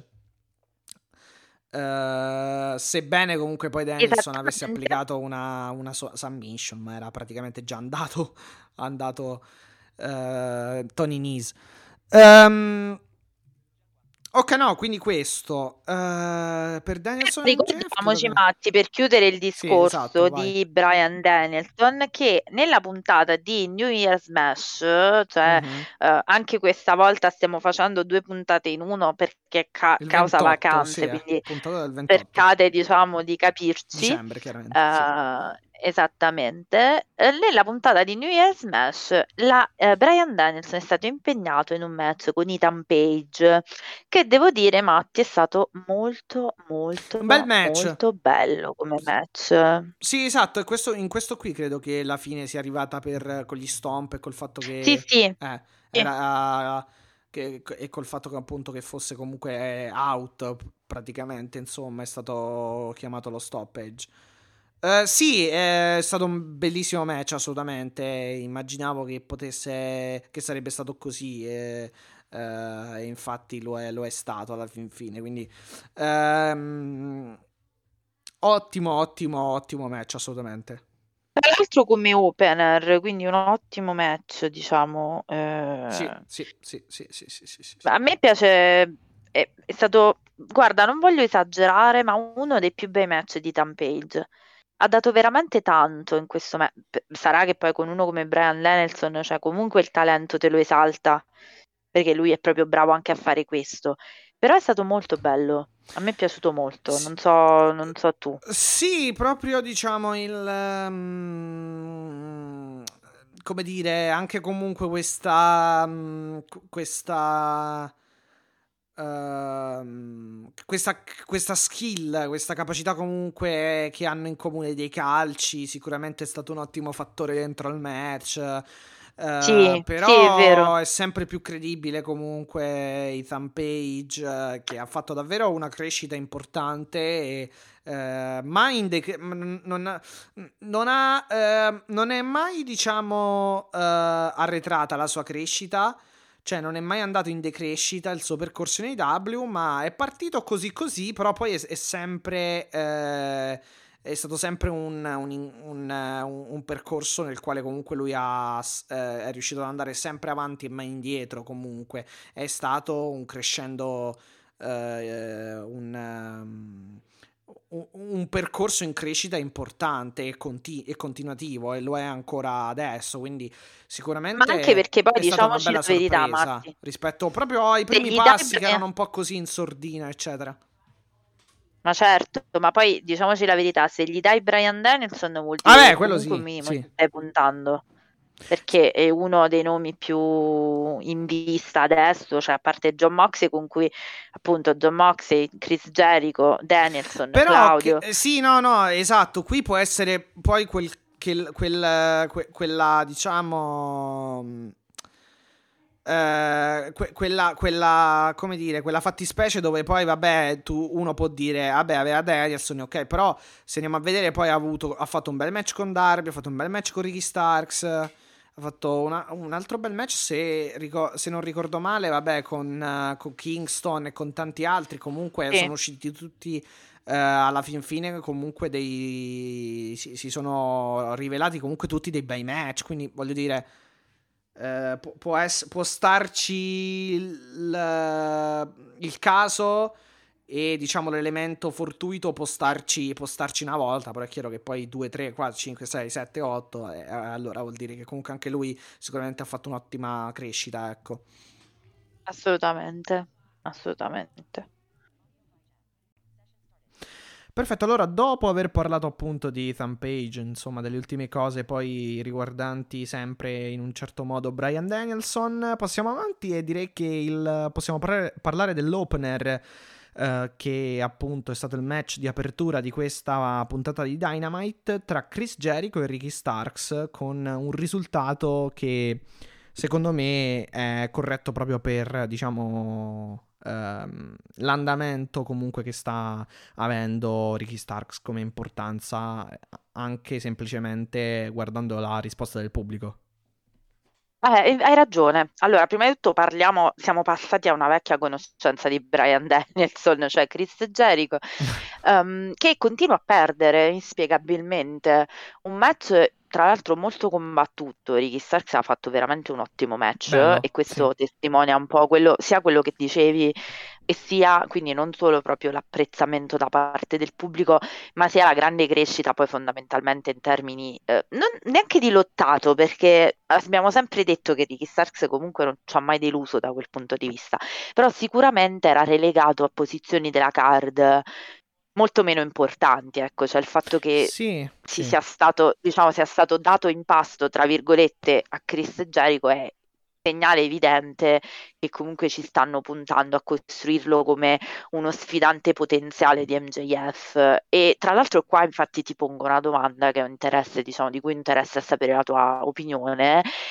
A me sembra che stiano cercando di costruire la maggior parte di sfidanti possibili uh, babyface per uh, ovviamente per MJF perché è come se ho l'impressione, ma questa è chiaramente un'impressione mia, che debbano cercare di, um, come dire, co- lanciargli addosso il più possibile il guscio duro, lo zoccolo duro dell'AW, cioè tutti coloro che poi fondamentalmente, se non consideriamo pillar, però quantomeno sono qui dal primo giorno, cioè parliamo per esempio di Jungle Boy che già ha avuto sì. una ribalta importante come babyface, parliamo di Darby che adesso ha comunque un titolo parentesi, Darby difenderà per la prima volta eh, il titolo a Rampage, quindi la prima difesa è stanotte a Rampage, adesso vi prendo anche lo sfidante, um, e eh, perché è una notizia che è arrivata veramente pochissimo, noi abbiamo staccato la registrazione, l'abbiamo ripresa, quindi nel frattempo sono arrivate un po' di notiziette che vi darò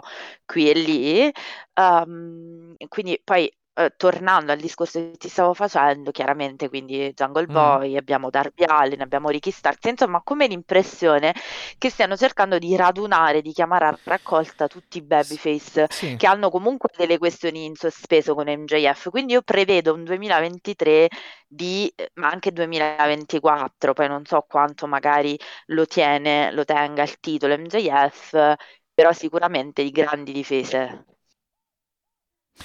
Sì, sicuramente, perché comunque poi, vabbè, mm, è vero che comunque Ricky Starks era, mm, cioè, è stato sin da subito, diciamo, comunque un buon elemento uh, del roster anche dal punto di vista del, dell'ottato, però devo dire la verità che comunque allo stesso tempo non so se perché, eh, non so se... Mh, mm, non so se diciamo la, la spiegazione può essere ehm, diciamo collegata alla sua maggiore esposizione che sta avendo, però diciamo che ehm, ultimamente sicuramente sembra aumentato, eh, cioè sembra migliorato anche dal punto di vista del lottato. Poi mh, ripeto, non so se il perché risiede nel um, Parliamo eh, di Ricky. Sì, non so di se Ricky perché risiede nel... okay. Sì, sì, risiede nel, nella maggiore esposizione o se la qualità, eh, diciamo, mm-hmm. è uscita fuori man mano o già c'era prima, ecco.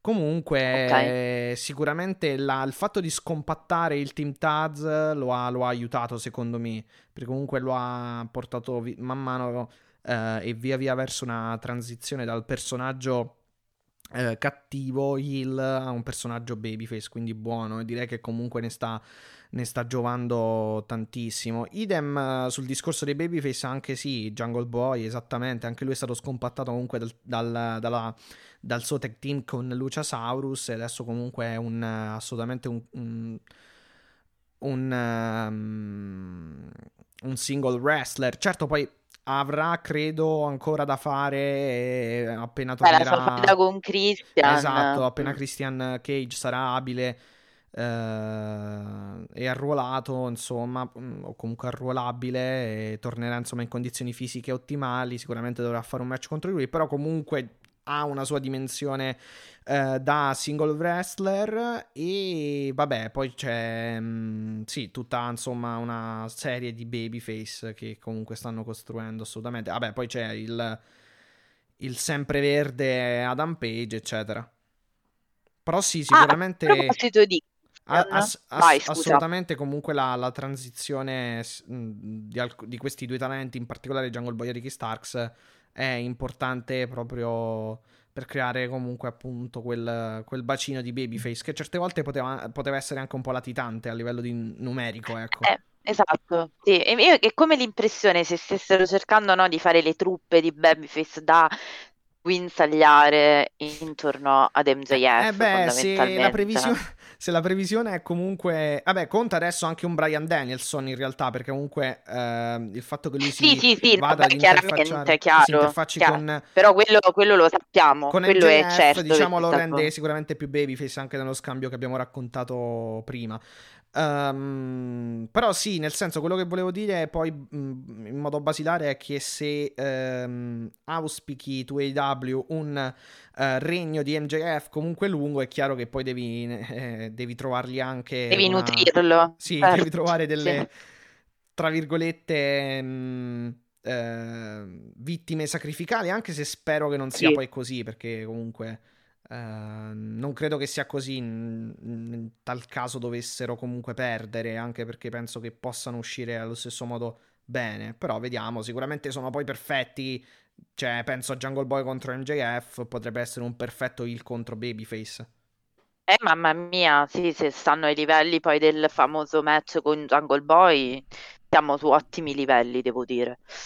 Sì, sì, Sì, sì, sì, sì, sì. Allora, a proposito di Christian Cage, Matti, mi riaggancio perché è uscita fuori una notizina proprio nelle ore di pausa per il nostro pranzo della Befana.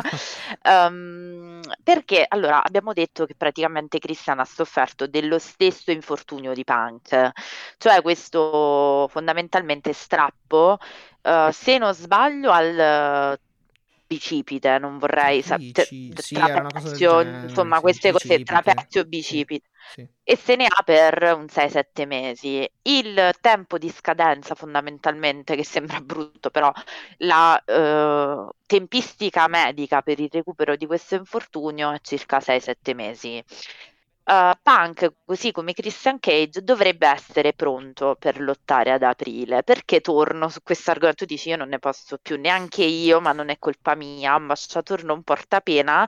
È uscito però un'indiscrezione proprio sullo, dall'Observer di uh, molti che sarebbero, sai, spaccati di uno spogliato. Ora, io sono pure un po' stufa di queste voci sullo spogliatoio spaccato, sinceramente, però insomma te le racconto. Vabbè, sì, per, um, corretti- per completezza, diciamo, esatto. di, informazione, sì. Di uno spogliatoio spaccato tra un, una parte, vedi come è cambiata già la suonata dal non voglio più, gioca- non più giocare, no? non voglio più eh, lottare lottare con Punk non lo voglio più vedere, ah, eh, sono divisi a metà tra chi ha preso male, diciamo, il famoso podcast di Dax di cui parlavamo in precedenza all'inizio puntata e chi invece tutto sommato lo considera un modo come di pacificare la situazione, che era un po' quello che dicevamo, cioè come se Punk stesse spingendo per tornare. Eh, il suo termine è marzo-aprile, l'abbiamo detto, il termine medico, marzo, eh, sì. il 5 marzo All Out, ora io non voglio, per carità, qua siamo sempre di nuovo sul campo delle speculazioni, ma io continuo a credere che qualcosina a Los Angeles succede, Matti, di qualsiasi tipo, non dico che lui si presenta, per carità, però... Beh, il, periodo, il un... periodo, come abbiamo detto, teoricamente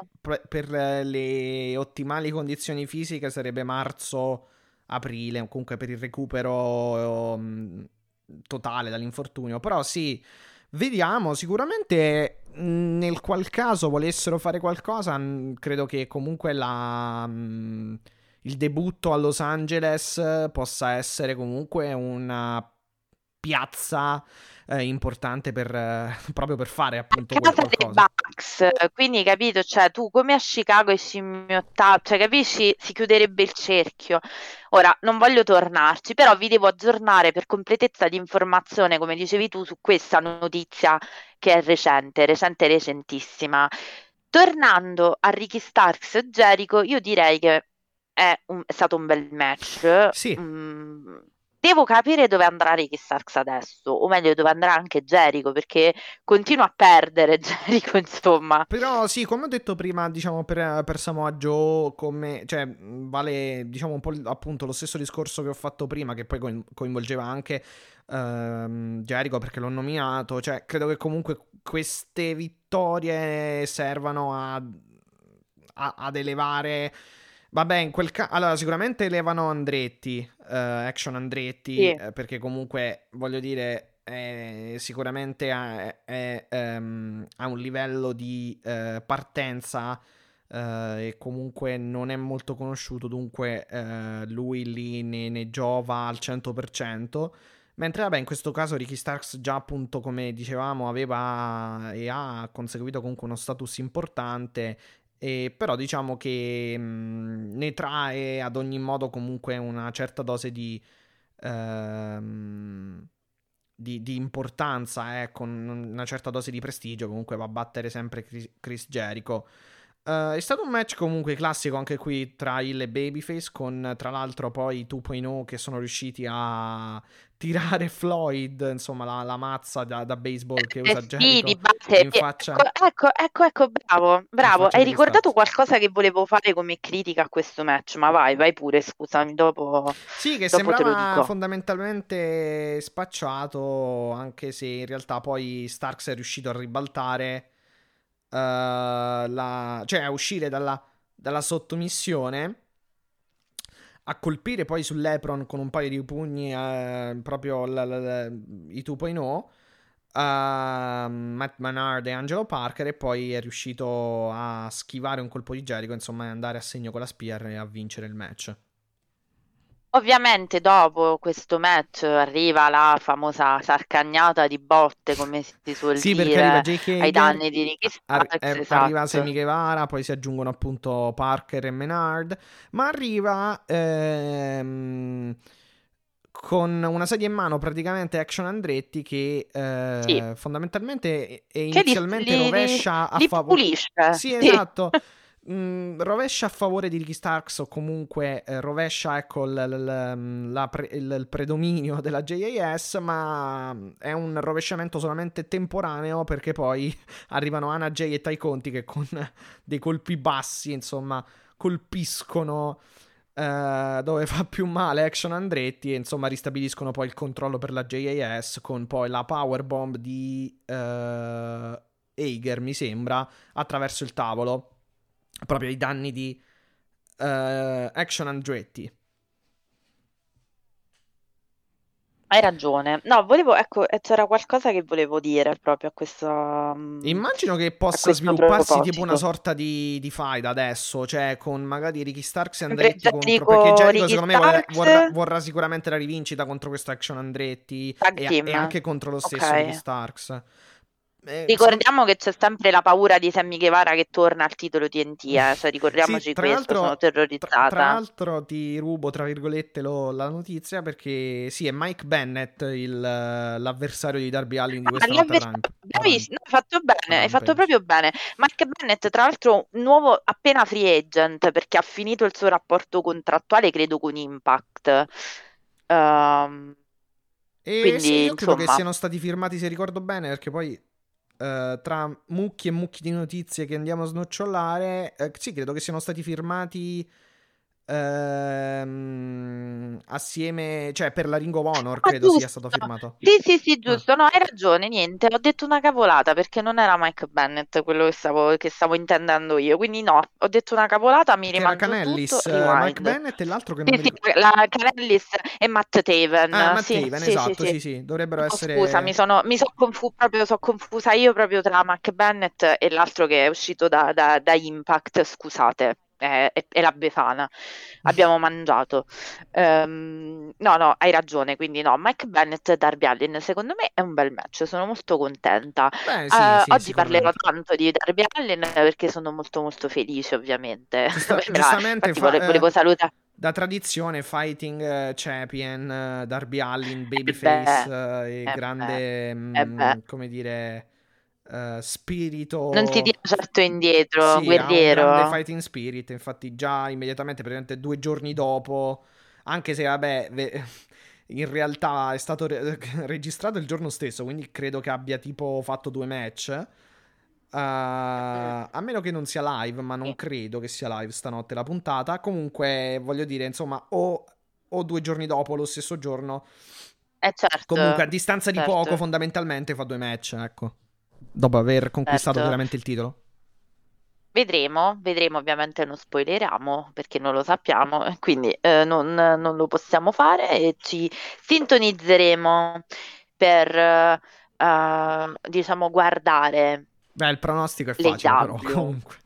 Volendo sì. anche... A proposito, Matti, non so se è una notizia sì. ufficiale o no e quindi se possiamo darla, però ci siamo accorti che sono tornate disponibili le puntate su Fight.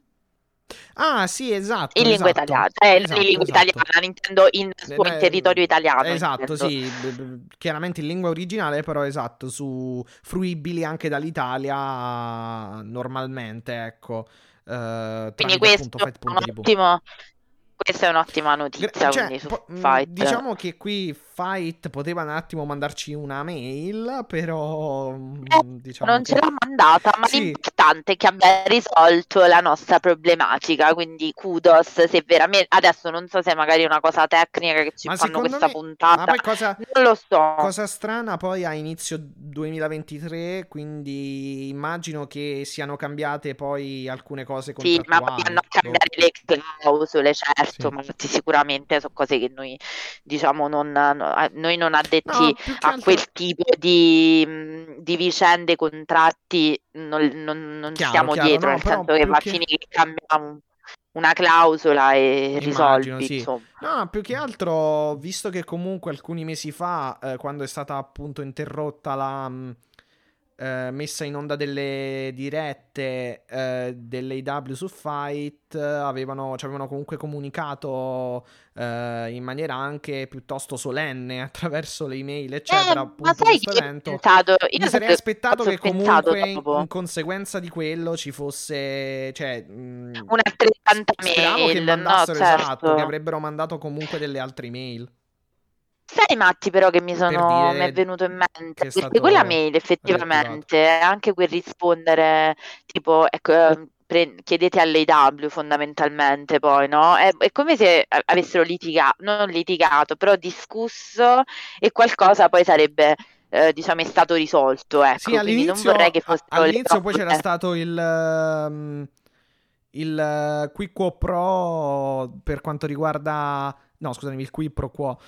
per quanto riguarda il fatto che comunque loro dicevano che Sky era, ehm, avrebbe mandato le dirette anche. Sì. Sì, cioè, Vabbè, non si è capito niente. La, Insomma, la diretta avuto quei mesi di...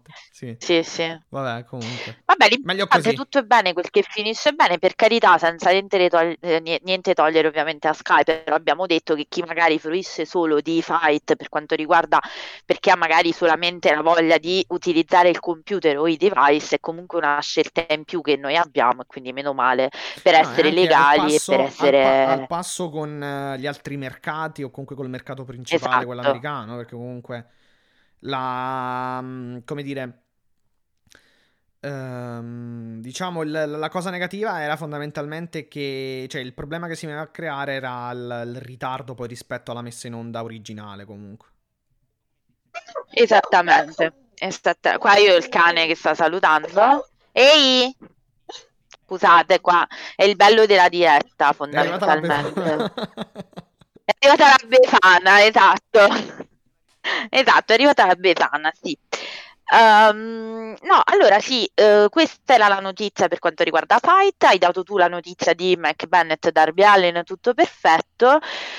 Uh, Chris Jericho, Darby Allin, io direi di passare, Mattia, visto che abbiamo parlato dei membri del BCC, manca solo il nostro piccolo uh, Utino, diciamo, uh, direi di passare a un altro dei componenti, se non il leader del Blackpool Combat Club dopo l'addio di William Regal, tornato tra l'altro ufficialmente in WWE, WWE che tra l'altro la notizia recentissima è un altro sconvolgimento, quindi eh, tenetevi forte perché io devo dire che prevedo altri sconvolgimenti per quanto riguarda i roster e i vari passaggi. Ecco.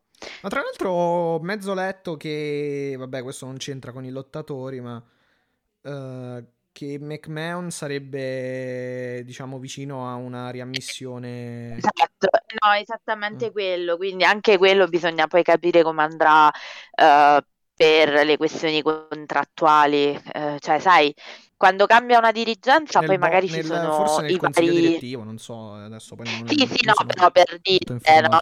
se prima uno diceva adesso c'è Triple H, magari voglio tornare, se magari avevi un rapporto un po' difficile con Vince, sai? Ah, beh, sì. E insomma, tutto in divenire, quindi non, non ne parliamo adesso, però prepariamoci perché secondo me in Inside Elite che vi eh, diciamo che a gennaio torna, quindi tenetevi forti perché vi, te- vi diremo tutto, nuova veste, nuova casa e eh, soprattutto esatto. ehm, il formato lo stesso, però sempre nuove notizie ovviamente perché tutto quello che riguarda le W ve lo diremo.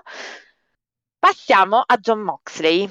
John Moxley, notizia, è stato reso noto che è, è il producer degli ultimi due episodi di Dynamite. Quindi Mattia, se volevi una risposta alla domanda del perché la qualità si è alzata notevolmente è per questo, perché il dio John Moxley ci ha fatto la grazia di produrre due episodi di Dynamite, questo te lo, te lo assicuro. No, vabbè, in realtà è da, mm, da un mesetto, mm, ma anche dopo Full Gear comunque la, la, la qualità è rimasta più o meno più o meno. No, le ultime due puntate possiamo dire che sono state spettacolari dal punto di vista del lottato, quindi gra- g- Sì, eh, sì, no, praise, no, ma anche, anche quelle, John Moxley. anche Rendiamo quelle, grazie anche quelle, anche quelle prima, devo dire la verità, però sì, assolutamente. Eh, ma anche lì c'è la mano di John Moxley perché Ma sì, alcuni perché match comunque. prodotti, ha fatto lui, Ma sì, che ma. invece di andare in vacanza fa tutto. Eh beh, perché comunque nel nuovo, nel nuovo contratto poi c'erano nuove, nuove- nuovi compiti, nuove mansioni, quindi Lui evidentemente... invece di andare in vacanza, Mattia, tu devi sapere che Sì, eh, ma fa mm, tutto. non ci va in vacanza, mi sa, Non quindi... ci va, non ci andrà mai. È una nuova, mh, come si dice, è una nuova storyline. John Moxley non va mai in vacanza. Sì, eh, È il immagino... motivo per cui è così nervoso con Adam Page, perché giustamente questo cristiano si vorrebbe pure riposare. Sì, esatto, che poi tra l'altro è Adam Page che chiaramente esce per primo e poi chiama fuori Moxley. Però sì, Moxley ormai è... Boh, uno, sto- uno stacanovista del pro wrestling, cioè, boh, è... Sì, sì, ma Non lo ragazzi, so, è dio, cioè, ormai, ormai ha assunto Boh, la... è- sì, sì. Credo che le sue vacanze siano stare ne- nelle arene, insomma, alla fin fine. Lui ha, ha la brandina, secondo me, nel camerino, cioè lui dorme un attimo e poi si rimette. L'ho detto, quando si aggiusta, serve che aggiustano un po' di, di cose, lui comunque. cioè, No, adesso non è una diminuzione nei confronti di John Moxley, eh, anzi, lui ha fatto tanti lavori, tra cui eh, ha raccontato nel libro che faceva il meccanico, l'operaio, quindi secondo me, cioè, se succede qualcosa, lui sa farlo, quindi eh, lui sa fare tutto. Eh beh, sì, è, mul- è- insomma, È è, è multitasking. multitasking, esatto, e ha tantissime man- mansioni che comunque sono state appunto affidate, che, che gli sono comunque state affidate poi appunto col nuovo contratto e tutto, quindi effettivamente eh, insomma ha un peso importante anche fuori dal ring. E Con- Quindi arriverà a Los Angeles questo match, credo, finalmente, almeno stando a una data. Però, però ancora non Sì, sappiamo. penso che Cioè, in realtà, sarà, Matti, a me però. fanno pensare che questo sia un lights out. Perché da come l'hanno messa, adesso raccontiamo, l- l'annuncio era We will hear from Adam Page, Sì, perché sì, sì. sostanzialmente dovevamo avere delle medical update sulle sue condizioni di salute. Condizioni di salute per cui, secondo la storyline, secondo me l'ha già avuto l'ok dei medici, Matti, perché sennò non avrebbe neanche potuto toccare Moxley nel, nel segmento della rissa, fondamentalmente. Sì, sì, sì, no, infatti, infatti, secondo me anche, cioè, mi sembra ovvia questa cosa. Poi fa- è entrata a far parte della storyline. eh. Esatto, esatto. Da storyline lui ci doveva dare delle notizie sul suo medical update, sulle sue condizioni di salute. Condizioni di salute che fondamentalmente pare non siano ancora al 100% perché Adam Page dice, voi lo sapete, io non mi sono tirato indietro a incontrare Mox in questo, eh, in questo periodo, ma me la so- fondamentalmente il concetto è me la sono rischiata perché purtroppo il medico, il dottore non mi ha ancora dato l'ok, però Matti, obiettivamente questi continuano a, mm, cioè, a litigare, Sì, devo dire la verità, hanno, anche hanno perché fatto scintille anche in questi, in questi promo, eh, comunque, alla fin fine. Il promo è stato bellissimo, adesso ci arriviamo Comunque in ovviamente, questi segmenti, sì. In questo ma segmento, sì. Langman non si tira indietro dal chiamare ancora una volta John Moxley sul palco, sul palco, sul ring, il qua- che poi era un palco in quel momento perché era, era di fatto un palco. Il, il quale chiaramente figuriamoci se John Moxley non si, Vabbè, si stage, sì, tira sì. indietro davanti a una cosa del genere, che esce fuori e eh, sostanzialmente gli di- a parte il microfono, ormai è diventata una storyline nella storyline. Vogliamo far funzionare questo diamoni. cacchio di microfono. Eh, cioè, John Moxley versus il microfono, tutte le sante puntate da tre mesi a questa parte, no? Tre Poi mesi no, ma due sì, ha fatto, ha fatto anche, vabbè, questo sketch adesso del- dello sbagliare. È diventato un po' una gag lo sbagliare tipo le location o, le- o le- gli eventi, queste cose qui. Sì, perché secondo me la- l'altra storyline è sono stanco da morire, cioè lasciatemi stare, non ce la Sì, faccio mi più, sono sì. scoglionato Sì, fondamentalmente. Ehm, no, poi vabbè, ha fatto lo sketch del microfono, come a dire, vabbè, sperando che questa volta funzioni, perché la folla ha iniziato a cantare uh, we, we, we, uh, we, don't hear you, cioè non, non, vi sentiamo. E quindi voglio dire, mh, mm, è diventato, quindi aggiustate sti microfoni per favore, for, for God's sake. Vabbè, per um, quante volte li ehm, buttano a terra è normale che poi non funzionano. esatto, però voglio dire, un microfono cioè, deve esserci funzionante. Pure Darby ha fatto lo stesso sketch perché quando poi ha tirato fuori, ha chiamato Seattle dopo il match, ha fatto ok, sperando che questo sia un microfono che funzioni. Quindi ormai è diventato un, un, un meme, praticamente, una running gag. Sì, poi citando e... Hills, il, il, la serie TV, mi ricordo proprio che poi nel backstage ci si preoccupava sempre di questo lancio dei microfoni perché poi andavano chiaramente ricomprate, quindi mi, mi fa ricordare eh sempre certo, questo. Eh certo, Beh, poi soprattutto se consideri come lo lancia John Mox, proprio è morto, cioè gli dici addio proprio subito, diciamo. Detto questo, il, me- il, il, segmento tra loro è stato molto molto caldo. Uh, devo dire, adesso ammetto di aver tremato molto di più su altre faide, però è, è chiaro che l'intensità c'è.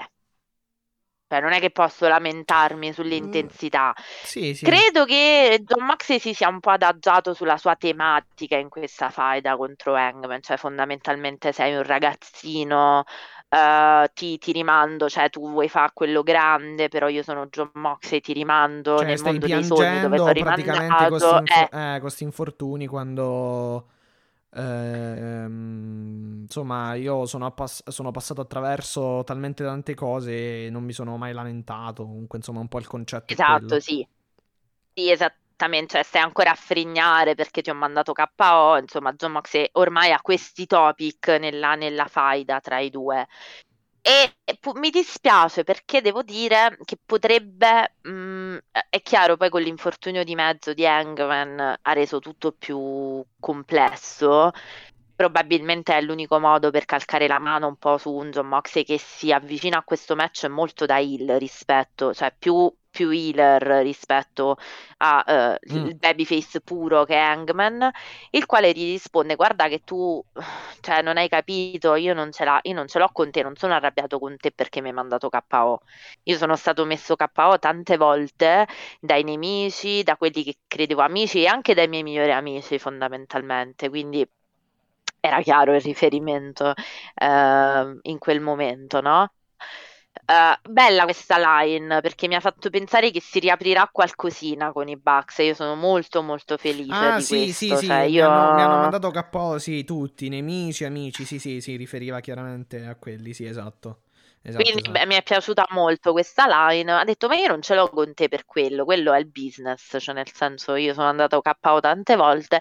Io ce l'ho con te perché mi hai trattato come un ragazzino, fondamentalmente. Perché non mi hai fatto parlare e mi hai anche, ci hai anche riso su. Cioè, non solo mi hai, mi hai colpito, ma hai anche riso su, fondamentalmente. Sì, perché Boxley e, poi, e, tra l'altro, con... riprende, riprende, vabbè, chiaramente poi ci sono un po' di, assonan- di somiglianze, assonanze. Però diciamo che secondo secondo me eh, poi lui va proprio a riprendere la parola business, anche lo stesso Moxley, cioè come a dire tu ti lamenti, ma eh, cioè, sai cosa stai facendo, questo è wrestling e sono cose che, certo. che, accadono. Invece il concetto di Adam Page è più tipo... Uh, sì, non importa quante volte io vada, uh, possa, possa, andare KO, uh, l'importante sono tutte le volte che mi rialzo, diciamo.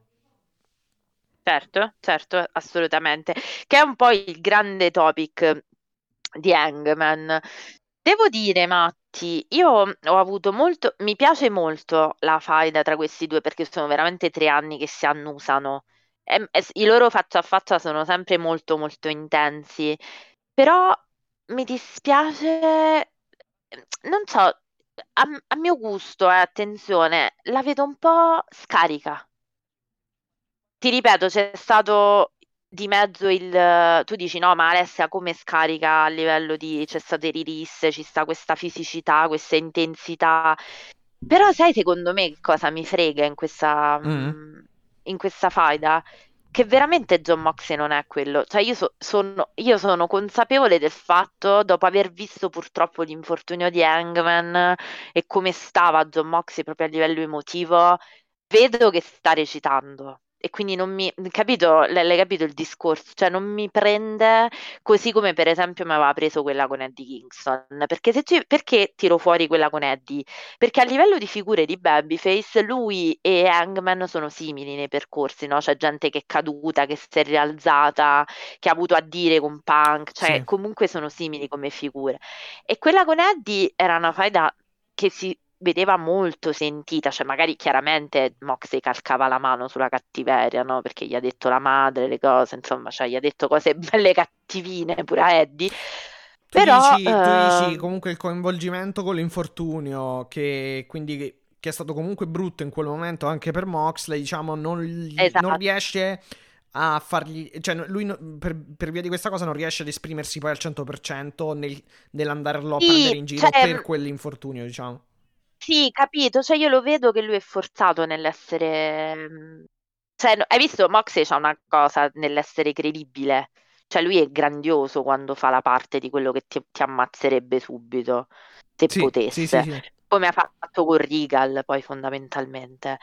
Però con Langman, cioè, non, non ci credo che lui gli sta dicendo sul serio quelle cose, capisci? Perché c'era Moxie sul ring, io l'ho visto come era, diciamo, preso male per la questione infortunio, quindi anche continuare a ripeterglielo uh, mi fa capire che lui sta veramente, cioè è una faida che io mi godo perché è molto adrenalinica, però so che in realtà il pensiero di, di Moxie su Hangman è tutto un altro, capisci? È una cosa mia, non so come, di, come, spiegartelo. Sì, vabbè, diciamo che si basa poi alla fine sull'infortunio, sta cosa, diciamo, questa storia. Eh, prima di eh. quel match dove poi è accaduto l'infortunio, invece si basava su non sei ancora pronto, dove vai, eh. sì. No, ma infatti quello mi piaceva tanto. Cioè, poi c'è stato l'infortunio e purtroppo, dico, purtroppo per la faida, non per, per fortuna Hangman è tornato, eh però purtroppo me l'ha fatta vedere sotto la luce di ok, adesso Moxley ci sta calcando la mano, però io poi l'ho visto com'era, no? Quando poi ha parlato, cioè l'abbiamo visto tutti dopo l'infortunio, che cosa ha detto di Hangman. Sì, sì, sì. Diciamo che, vabbè, questo promo inizia innanzitutto poi col fatto che comunque Hangman eh, Vabbè, ribadisce quantomeno che nel momento in cui stava parlando non era ancora clear to compete. Uh, medically e sappiamo che storyline perché voglio esatto, dire. secondo me sì. E però ha detto che questa se- la, la, la, sera stessa era determinato a fare un altro brain scan, comunque un altro attack fondamentalmente. Sì e ad ottenere poi quasi certamente cioè, il, il, insomma, il via libera per poi appunto lottare settimana prossima. Quindi teoricamente si dovrebbe fare il match. Mm, però vediamo appunto. Io credo che si faccia comunque perché sì, è storia alla fine il fatto del non, esatto. del non essere in condizioni fisiche ottimali. Um, io penso che possa essere un bel match. Uh, sicura, anzi, no, ne, sono, ne, sono, certo. Adesso non so se verrà aggiunta una stipulazione, però diciamo che poi vabbè Moxley conclude il promo dicendo stavolta ti lascerò lì steso e senza possibilità che tu possa rialzarti. Uh, però non lo so, vediamo. Uh, Diciamo che, vabbè, il contenuto della faida non è, poi di, cioè, non è di quelli rivoluzionari o comunque eh, di, eh, come dire, non è un contenuto pioneristico, cioè nel senso è un qualcosa che comunque eh, è molto basilare, già, già visto magari, ecco. Però... Certo, no, no, no, chiaro, chiaro, chiaro. che comunque possa essere buono come... come come è riuscita il tutto. Poi vediamo. Um... Sì, magari non è la miglior, no, non è la miglior sviluppo, eh, sono... non è il miglior sviluppo narrativo della carriera di Moxley, forse questo sicuramente. No, no, no, ma attenzione, poi magari è una cosa mia, eh. poi magari ci vediamo un match della miseria no, e, ma, vabbè, ma su, que- su, quello ne sono convinto, cioè sicuramente sarà bello. Però, insomma, questi due erano belli sostanzialmente, no? E, come dire, belli carichi. Ah, quello sì. E mi faceva piacere, eh, visto che erano appunto tre anni che si annusavano, non erano mai, non erano mai venuti in contatto. È un peccato che ci sia stato appunto, que- per carità, è un peccato in generale che uno si faccia, eh, cioè che ci sia stato l'infortunio, però tornando poi a calcare la mano su questa cosa, vedendo Moxley come era rimasto nel match con Hangman, cioè mi ha tolto un po' quel... Perché adesso io dico, capito, sto io con la cosa...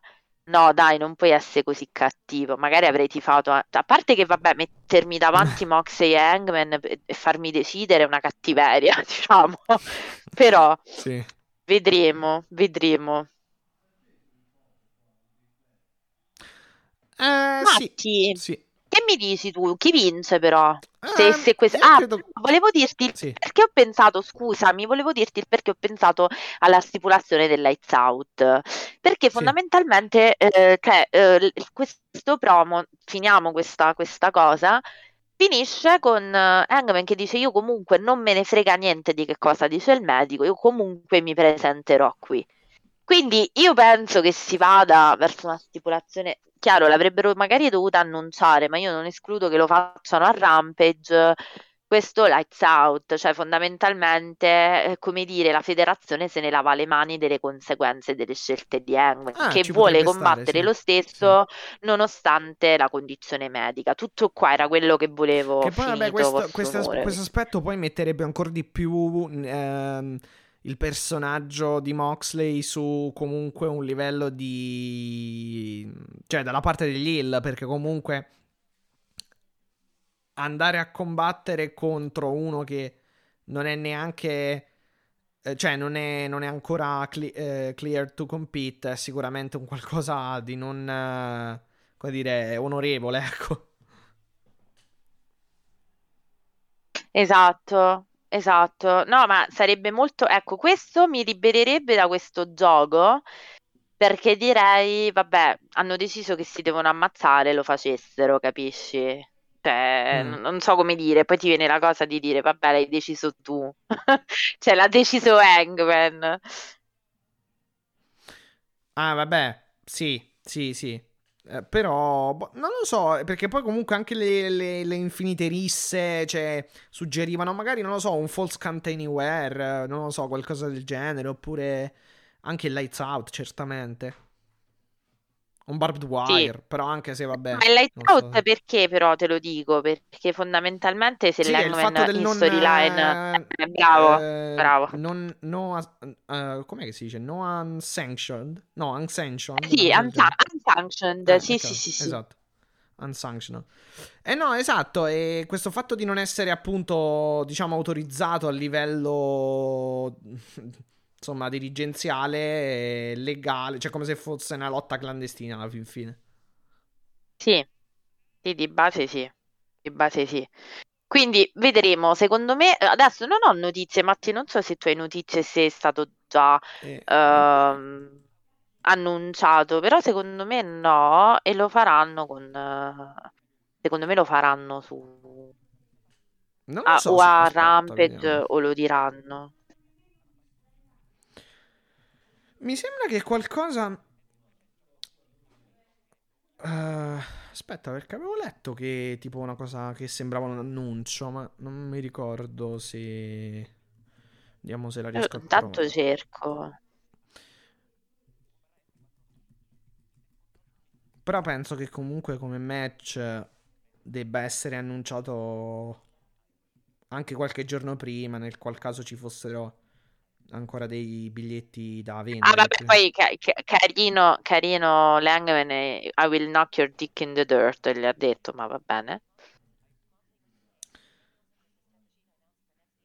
Sì, sì, intanto scusa, non, non, non, sentivo l'ultima cosa che hai detto. Comunque sì, Adam Page, Moxley e Danielson contro Takeshita annunciati ufficialmente con, eh, per Dynamite appunto di settimana prossima, quindi a Los Angeles.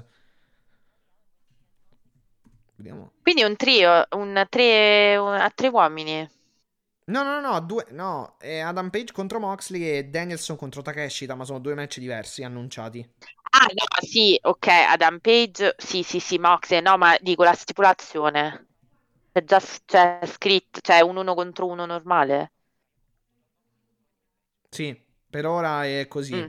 Per ora e... sì, ok. Che nel re... nel... Vabbè, la roba annunciata è Tony Storm e Saraya contro Britt Baker e Jamie Hater. Danielson contro Takeshi, appunto Adam Page contro Moxley. Uh, Hook e Jungle mm. Boy contro Big Bill e Lee Moriarty. E sì. E vabbè, di, ehm, l'Elite, quindi di Elite contro uh, Death Triangle nel, nell'escalera della Muerte match. Queste sono insomma le cose non Ok, ok. Vabbè, un pay per view a cielo vale, aperto. Conta che insomma... la stipulazione potrebbero aggiungerla anche da un momento all'altro. No, loro poi interessavano quello, Sì, quello dico. Certo, certo, assolutamente. Bene, Matti, allora io direi che questo lo possiamo, il capitolo Mox e Hangman, quindi aspettiamo il prossimo fondamentalmente. E parliamo però di un terzo membro, diciamo, del, del BCC, mm-hmm. che è il carissimo Claudio Castagnoli, campione ROH in carica, impegnato nella puntata di New Year's Match, quindi quello del buon anno della, dell'AW, in un um, match a due con John Moxley contro i Top Flight. Mm-hmm. Sì, L'hai visto? match. Ti è piaciuto? Ah, prima, prima, dimmi chi pensi che vinca tra Langman e Mox. Ah, ecco, ti stavo dicendo, sì. Secondo me, boh... Uh, io poi sono sempre portato, a meno che non, a meno che non, va, non, uh, non riesca a percepire, diciamo, il piano uh, di una faida lunga, quindi svolta su più match. Sono sempre, diciamo, propenso poi a, a, a um, è attirato dal, dal, dal, dare un po' al babyface la vittoria, quindi il favore del pronostico. E mh, vabbè, questo adesso ora non so se continueranno poi anche in avanti Moxley e Adam Page, però la costruzione boh, mi ah, suggerisce più certo. tipo una vittoria di Adam. S- però non lo so. Ok. Anche vedendo okay, insomma un okay, po' tutta okay. la roba dell'infortunio, però sinceramente non so. Ah, sì, Magari può vincere sì, certo. Moxley e poi ci sarà un terzo match, non lo so succede Giusto. qualcosa. Boh. Comunque la scusante magari del... Cioè, se, se, se in storyline lotta avendo l'infortunio, comunque avendo ancora la, eh, la commozione cerebrale, potrebbe comunque avere anche quel, quella minima copertura quel, in caso di sconfitta. Uh, sì. sì. Certo. Bene, Matti. Bene, benissimo. Quindi io direi di parlare adesso, quindi per finire anche poi di... Pa- di parlare anche di, okay. dei match di yes. New Year's Smash sì, dicevamo... di Claudio Castagnoli esatto, e John Moxley contro i Top Flight Top Flight che tornano in una versione originale sperando appunto di Darius e Dante sì, sperando sì. che non si facciano ormai male ormai sono già un po' di settimane che sono in, in, in, in versione originaria ecco ehm, e completa più che altro. Uh, beh, è un match sicuramente frizz, uh, frizzante con um, un... Um, con vabbè, la vittoria di Moxley e Castagnoli, però un, un, ottimo tag team match sicuramente per chiudere l'anno, ecco. Esatto. Ti è piaciuto quindi? Bellissimo match, una vittoria dei, ovviamente di Claudio Castagnoli ricordo, del Blackpool e di John Moxley. Se ricordo bene con, il, con, con la, l'uppercut o... Sì, ah, sì, sì, sì, vince Claudio su P, però con, comunque con pinfall. Sì, sì, quindi, sì, eh, tag team match di 13 minuti e 55, quindi devo dire che insomma eh, è un ottimo, è stato un, un bel match anche perché secondo me tra di loro erano molto um, molto ben combinati lo stile di lotta, cioè i Top Flight è uno di quegli stili che si attagliano bene poi a, a Moxie e Claudio, che hanno lavorato poi fondamentalmente per portare l'acqua al mulino di Dante e Darius, mm-hmm. come aveva già fatto Moxley poi in singolo con, con Darius, se non sbaglio. Eh, sì, e credo che anche qualche altra volta contro, contro Dante Martin. Contro Dante, Darius, sì. Assolutamente. Per andare, Matti, adesso a parlare del um, terzo macro tema eh, delle puntate di Dynamite di questo periodo, direi che possiamo parlare, anzi, puoi parlarcene tu dell'Elite, Kenny Omega e uh, i cari amici dei Bucks.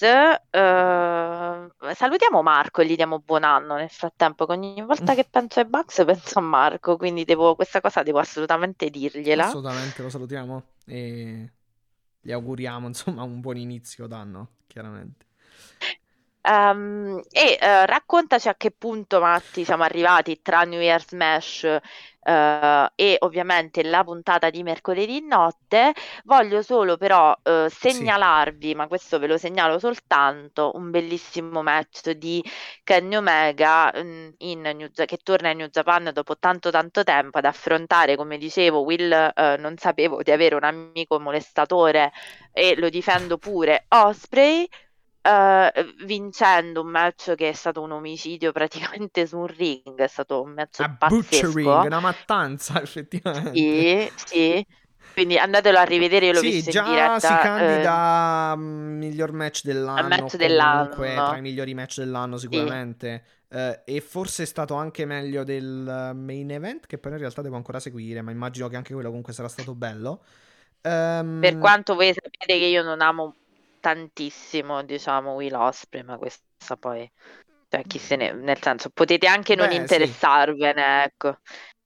Sì, no, vabbè, ma infa- tra l'altro sei d'accordo, potresti essere d'accordo con Don Callis che al commento, perché c'era anche lui chiaramente durante il match in New Japan, ha detto che il problema di Will Osprey non è, non è, a livello fisico, perché poi comunque lui ha avuto anche l'infezione a un rene, insomma ha rischiato di morire praticamente, sì, sì, sì. ha avuto tanti problemi fisici. Vabbè, comunque il punto è che Callis appunto poi dice che non è il, il problema di Osprey non risiede nel fisico, ma risiede... Eh, nella testa. Esatto, in que- quella cosa tra le orecchie che non ha, diciamo, quindi la testa.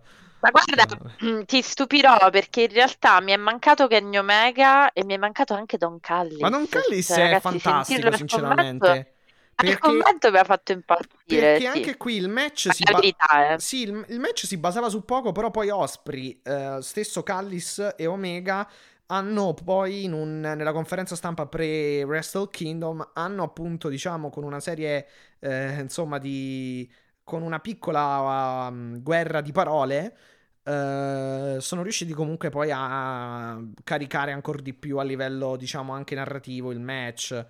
E vabbè, comunque è stato sicuramente un super match. Tra l'altro, poi curiosità, perché ieri, il 5 gennaio, nel tradizionale evento post Wrestle Kingdom, Omega ha uh, combattuto con, al fianco di Okada in un tag team match e hanno battuto uh, Enare, Aaron Enare e Jeff Cobb.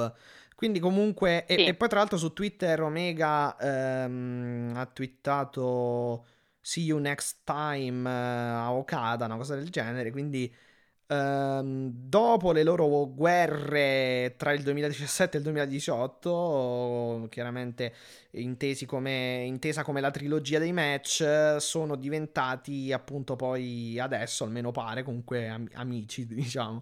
Quindi Omega vince questo, questo titolo IWGP degli Stati Uniti e ora a capire se farà avanti e dietro, e credo sicuramente finché ce l'avrà. E poi attenzione perché anche nei W comunque questo titolo può riaprire vecchie faide, tra virgolette virgolette, o faide mai chiuse, quindi non per forza riaprire ma continuare, per esempio con John Moxley, il nostro e il tuo, ma anche nostro, cioè anche mio, un po' di tutti, caro John Moxley, insomma.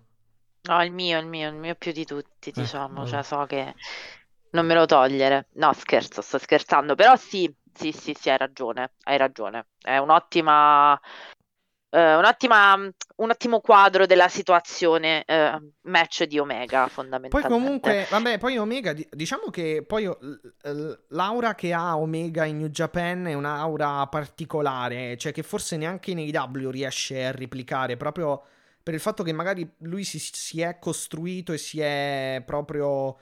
Um, come dire, generato eh, proprio comunque in Giappone, la sua popolarità, i suoi match stellari comunque li ha fatti tutti lì e infatti eh, anche rivederlo insomma in New Japan mi ha fatto quantomeno un certo, un certo effetto, poi in un match del genere contro Osprey eh, ancora di più, poi lui è, parla benissimo giapponese ed è praticamente... Sì amatissimo. Mm, non so se. Vabbè, ma perché lui fa della... pure il rapporto, diciamo, di amicizia strettissimo con, con Kota. Ecco, brava che l'hai detto perché adesso. Eh, mi... è, venuto... un rapporto, è un rapporto molto particolare, nel senso che si pensa, o comunque lui non ha mai, con, non ha mai, non ha mai uh, confermato, dire, uh, confermato merito, sì.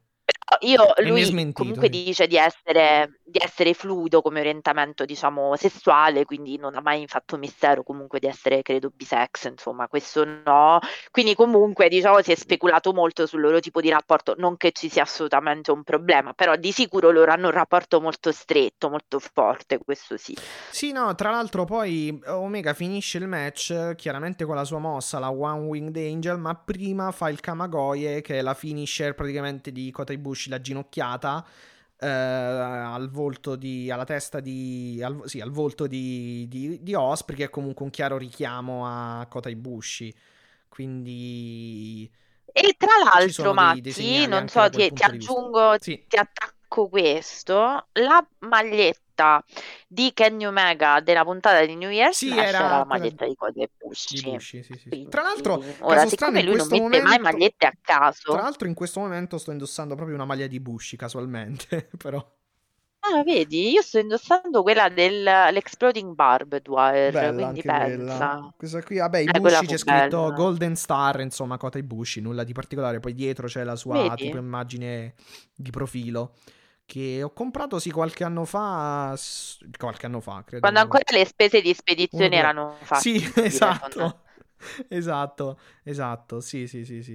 No, tra l'altro poi c'è anche tanta bella roba in realtà poi sul, sull'AW Shop e effettivamente qualche maglia di Omega. Credo, credo, che poi sia uscita anche qualche maglia adesso per il fatto che ha vinto, cioè che ha partecipato al Wrestle, King, a Wrestle Kingdom, parlo chiaramente di Omega, quindi Uh, però, boh, non so, adesso poi... Quello, p- poi purtroppo sta roba dipende sempre un po' dal, dai tempi di consegna, però vabbè.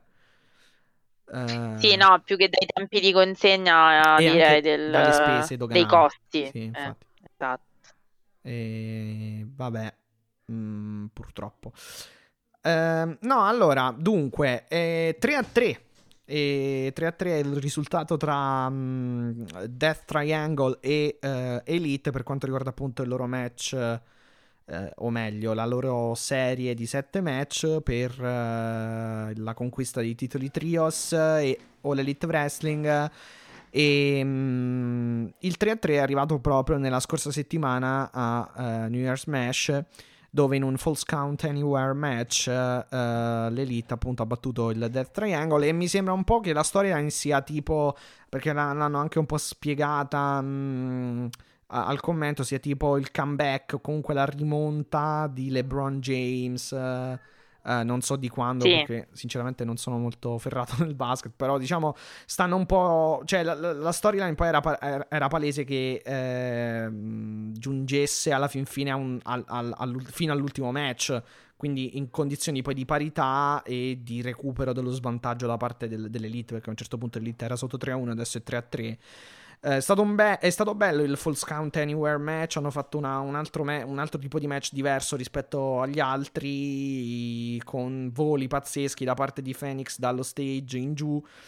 Uh, e poi vabbè la, la, la, One Winged Angel finale dallo stage sui tavoli di Omega e poi insomma tanta altra roba però è stato sicuramente un bel match questo è poco ma sicuro Uh, e adesso ci sarà appunto l'atto finale nella, nel, nell'escalera della muerte, che sarà fondamentalmente un um, ladder match 3 contro 3. E chi vince chiaramente questo match sarà uh, incoronato campione. Uh, campione trios praticamente cioè verranno incoronati eh, campioni trios chiaramente coloro che, che vinceranno questo ladder match e boh favore del pronostico, un po' anche per come stanno raccontando la storyline, dovrebbe essere. Ehm, dovre- dovrebbe avercelo l'elite, però poi dipende, insomma, se sono quelli eh, i piani, ecco. Ma infatti, Matti, raccontaci tutto di questi due match che si sono tenuti, perché soprattutto racco- proprio fai la, la telecronaca, perché sono anche i risultati che sono cambiati nella serie tra eh, il Triangolo della Muerte e l'Elite. Vabbè, diciamo che tutto parte poi dal match di uh, Full Gear, dove appunto vanno 1-0, uh, eh, poi c'è il 2-0 poi il 2-1, poi il 3-1, il 2-0 chiaramente del Death Triangle, il 2-1 poi con um, la vittoria dell'Elite.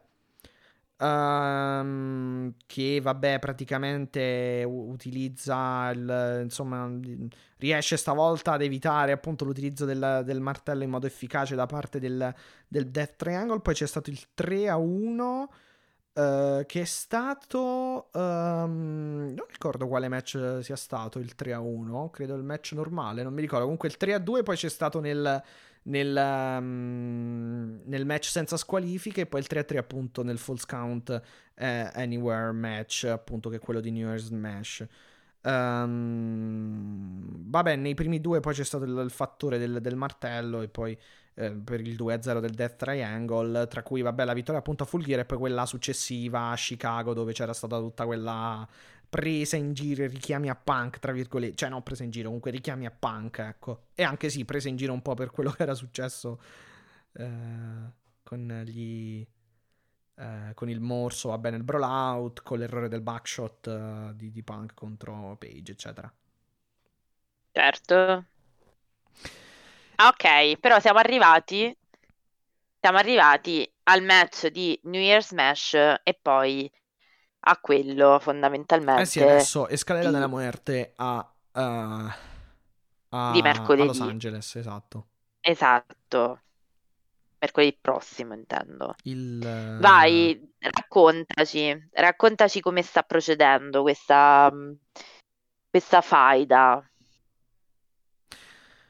Ma eh, io credo che sinceramente mh, mm, stiano, cioè, più che altro ora fondamentalmente c'è solamente da vedere chi vincerà questa serie perché comunque hanno avuto un importante, eh, cioè alla fin fine è una title shot lunghissima questa qui se andiamo a vedere, comunque composta da sette match. Quindi sì, sì, sì. un qualcosa di probabilmente mai, mai visto, credo. Eh. Poi magari sarà successo, non so, 40 anni fa, però ultimamente pare che cioè, non, non, ricordo cose del genere. Um, e sicuramente. Um, poi vabbè, c'è stata anche il... Ah no, ecco, il 3-1 che mi perdevo era quello lì del, del, della, della famosa caviglia di Nick Jackson, che praticamente eh, si era fatto male, poi è tornato e, il, il Death Triangle l'ha colpito con il martello sulla caviglia e poi c'è stata la Nibar, eh, di, la sottomissione insomma di Ray Phoenix che ha portato... Sì. Eh, Ray Phoenix che ha portato comunque alla vittoria praticamente appunto il Death Triangle per il 3-1. Um, ehm, e mh, mm, vediamo, eh, sinceramente, ripeto ancora, secondo me l'Elite è favorita per, per, per la vittoria, però eh, vediamo. cioè, insomma, il fatto della rimontona sembrerebbe voler, vol, vol, insomma, sembrerebbe andare verso appunto un 4-3 in favore del, dell'Elite. Um, ma Uh, vediamo un attimo, anche perché comunque poi dobbiamo capire anche dove andranno a parare un po' e se, ci, se continueranno i dissidi comunque tra uh, Pac, Penta e Phoenix uh, e diciamo se rimarrà insomma questa parvenza di, di Babyface o se si andrà direttamente, cioè di Hill Ehm, e quindi se si andrà appunto verso un totale uh, Death Triangle cattivo, se ci saranno delle divisioni interne più che altro. Uh, però mh, mm, penso che... No, allora diciamo che tu lo sai come la penso io su... È chiaro che secondo me si uh, uscirà da questa serie con completamente i, i ruoli, tra virgolette, ribaltati. Beh, sì, sì, anche perché se andiamo a vedere, allora, eh, praticamente tre, vi- Adesso sia- tre sono il match vittorie, 6. le tre vittorie del Death Triangle sono tutte sporche alla fine se andiamo a vedere, perché, Esatto. E con eh un sì, Omega molto lagnoso da per- questo punto di vista, perché perché due giustamente ha detto martelli, no, tutte e tre col martello, la- tutte e tre. il martello, Eh sì, il eh sì. martelletto, e invece quelle dell'Elite sono fondamentalmente pulite perché poi tra l'altro loro le hanno chiaramente messe in un quadro tale per cui poi potessero comunque vincere anche con l'uso delle armi, cioè nel no DQ, nel false count anywhere e poi va bene, l'altro era la stipulazione normale, quell'altra che hanno vinto. Eh, e... Però sì, fondamentalmente abbiamo visto molto più eh, volontà di barare del Death Triangle rispetto eh, all'Elite. Uh, Comunque sta di fatto, oh. Matti, che nella puntata del 28 dicembre siamo al sesto match del Best of the Seven Series con un 3 a 3. Andremo a raccontaci di dove andremo. Quindi andremo a questo Escalera della Muerte, la stipulazione al false count Anywhere Six Man Tag. Molto bello, 16 minuti. Un match molto bello, devo dire, me lo sono goduto. Eh? Però ammetto di essermi goduto veramente solo questa perché gli altri io un filo di noia l'ho provato, lo sapete, però vabbè, questo è un mio problema. Um, vabbè, eh, raccontaci dici... solo diciamo un attimo che... di questa escalera e poi Vabbè, l'escalera passiamo. fondamentalmente riprende poi la formula del famoso 2019 tra i Bucks e i Lucia Brothers dove um, tra l'altro adesso andrò anche un po' a speculare perché Uh, perché allora appunto sì dicevo riprende intanto questa, questa, questa stipulazione di, del match tra, gli, eh, tra gli Young Bucks e i Lucia Brothers che fu un gran match nel, nel, in praticamente sì nel, in, nel pay per view All Out 2019 dove vinsero però um, i Lucia Brothers. Vado a speculare dicevo beh, fondamentalmente l'escalera della muerte è un, met- è un ladder match normale però diciamo che la dicitura di Scalera della Muerte, che poi vabbè è chiaramente in spagnolo, eh, però diciamo che va un pochino a... Cioè, eh, sicuramente poi sarà così, va un pochino a mh, mm, contornare, cioè va un pochino a spingere il, il normale ladder match in un ladder match un po' più estremo, nel senso di... Eh, mh, mm, nel senso di vedere comunque un ladder match con più voli, più manovre, diciamo che solitamente comunque non si vedono, che vanno diciamo oltre poi penso al semplice salire e scendere, salire e scendere che di solito si possono vedere in dei basilari ladder match. Uh, conoscendo poi comunque, cioè sapendo che comunque poi ci sono pack. Sono i... più alte pure le scale, giusto? Sono più alte, mi pare. Sì, dovrebbero essere come... più alte, anche se alla fine. Come metro, metraggio. Di base, di base, quando tirano fuori le scale, ormai sono tutte altissime praticamente. Eh, eh, basti vedere comunque.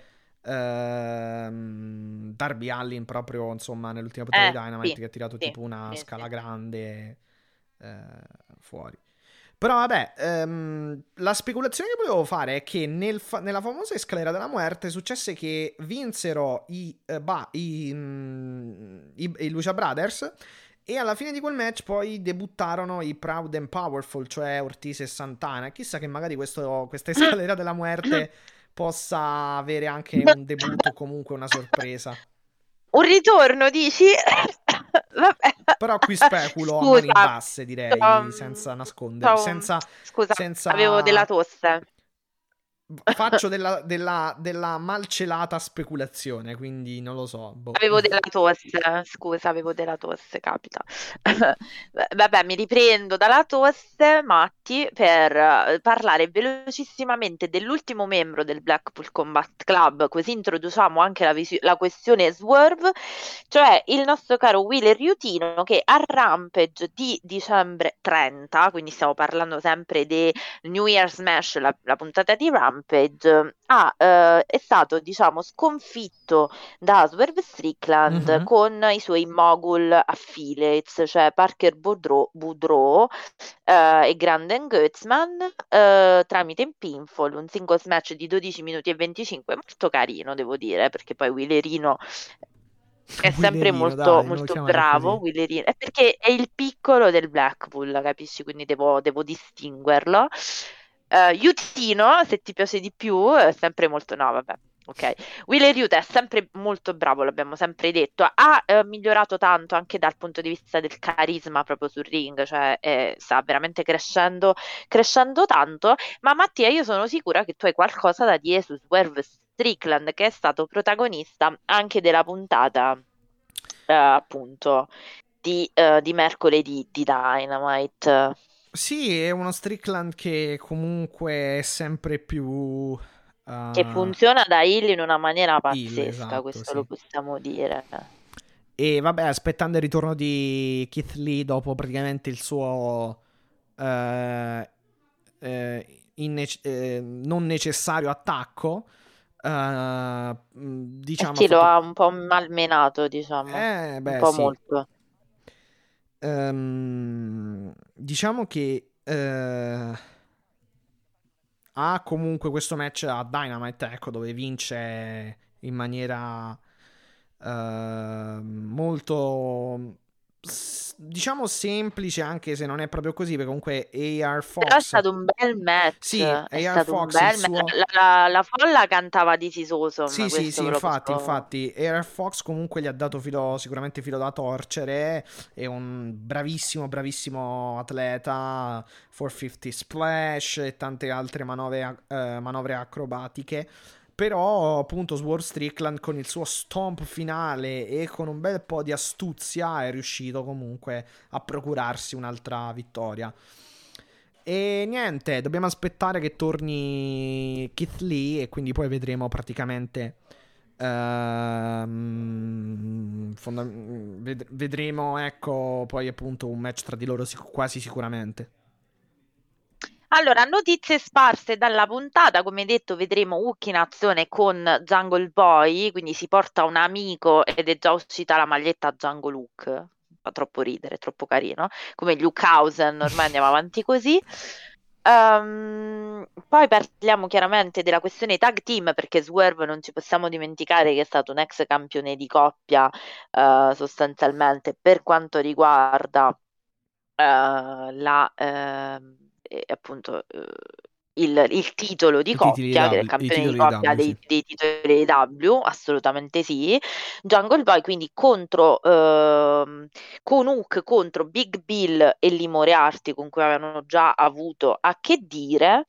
Uh, e un'altra notizina fondamentalmente velocissima è che Uh, che cosa stavo dicendo? Ah, uh, Kip Sabian vs Orange Cassidy sì. settato per Battle of the Belts. Sì, sì, eh, esatto, perché ci sarà Battle, Battle, uh, Battle, of the Belts praticamente dopo Rampage questa notte. Notizie sì. sparse, esatto fatto in questa notte, sì, assolutamente. Quindi due ore di wrestling. E ci sarà anche, vabbè, uh, un no, che abbiamo finito. No holds barred match tra chi era? Tra mm, ah, Jeff Jarrett e Jay Lethal contro gli Acclaimed, se ricordo bene. Bravo, bravo. Infatti adesso praticamente uh, parliamo di quello, ci stavo arrivando perché da Swerve Strickland torniamo un attimo indietro, menzioniamo soltanto il uh, segmento molto carino dei Guns, perché ormai non si chiamano più né As Boys né Gun Club, ma si chiamano Guns. Um, As Boys, comunque sì.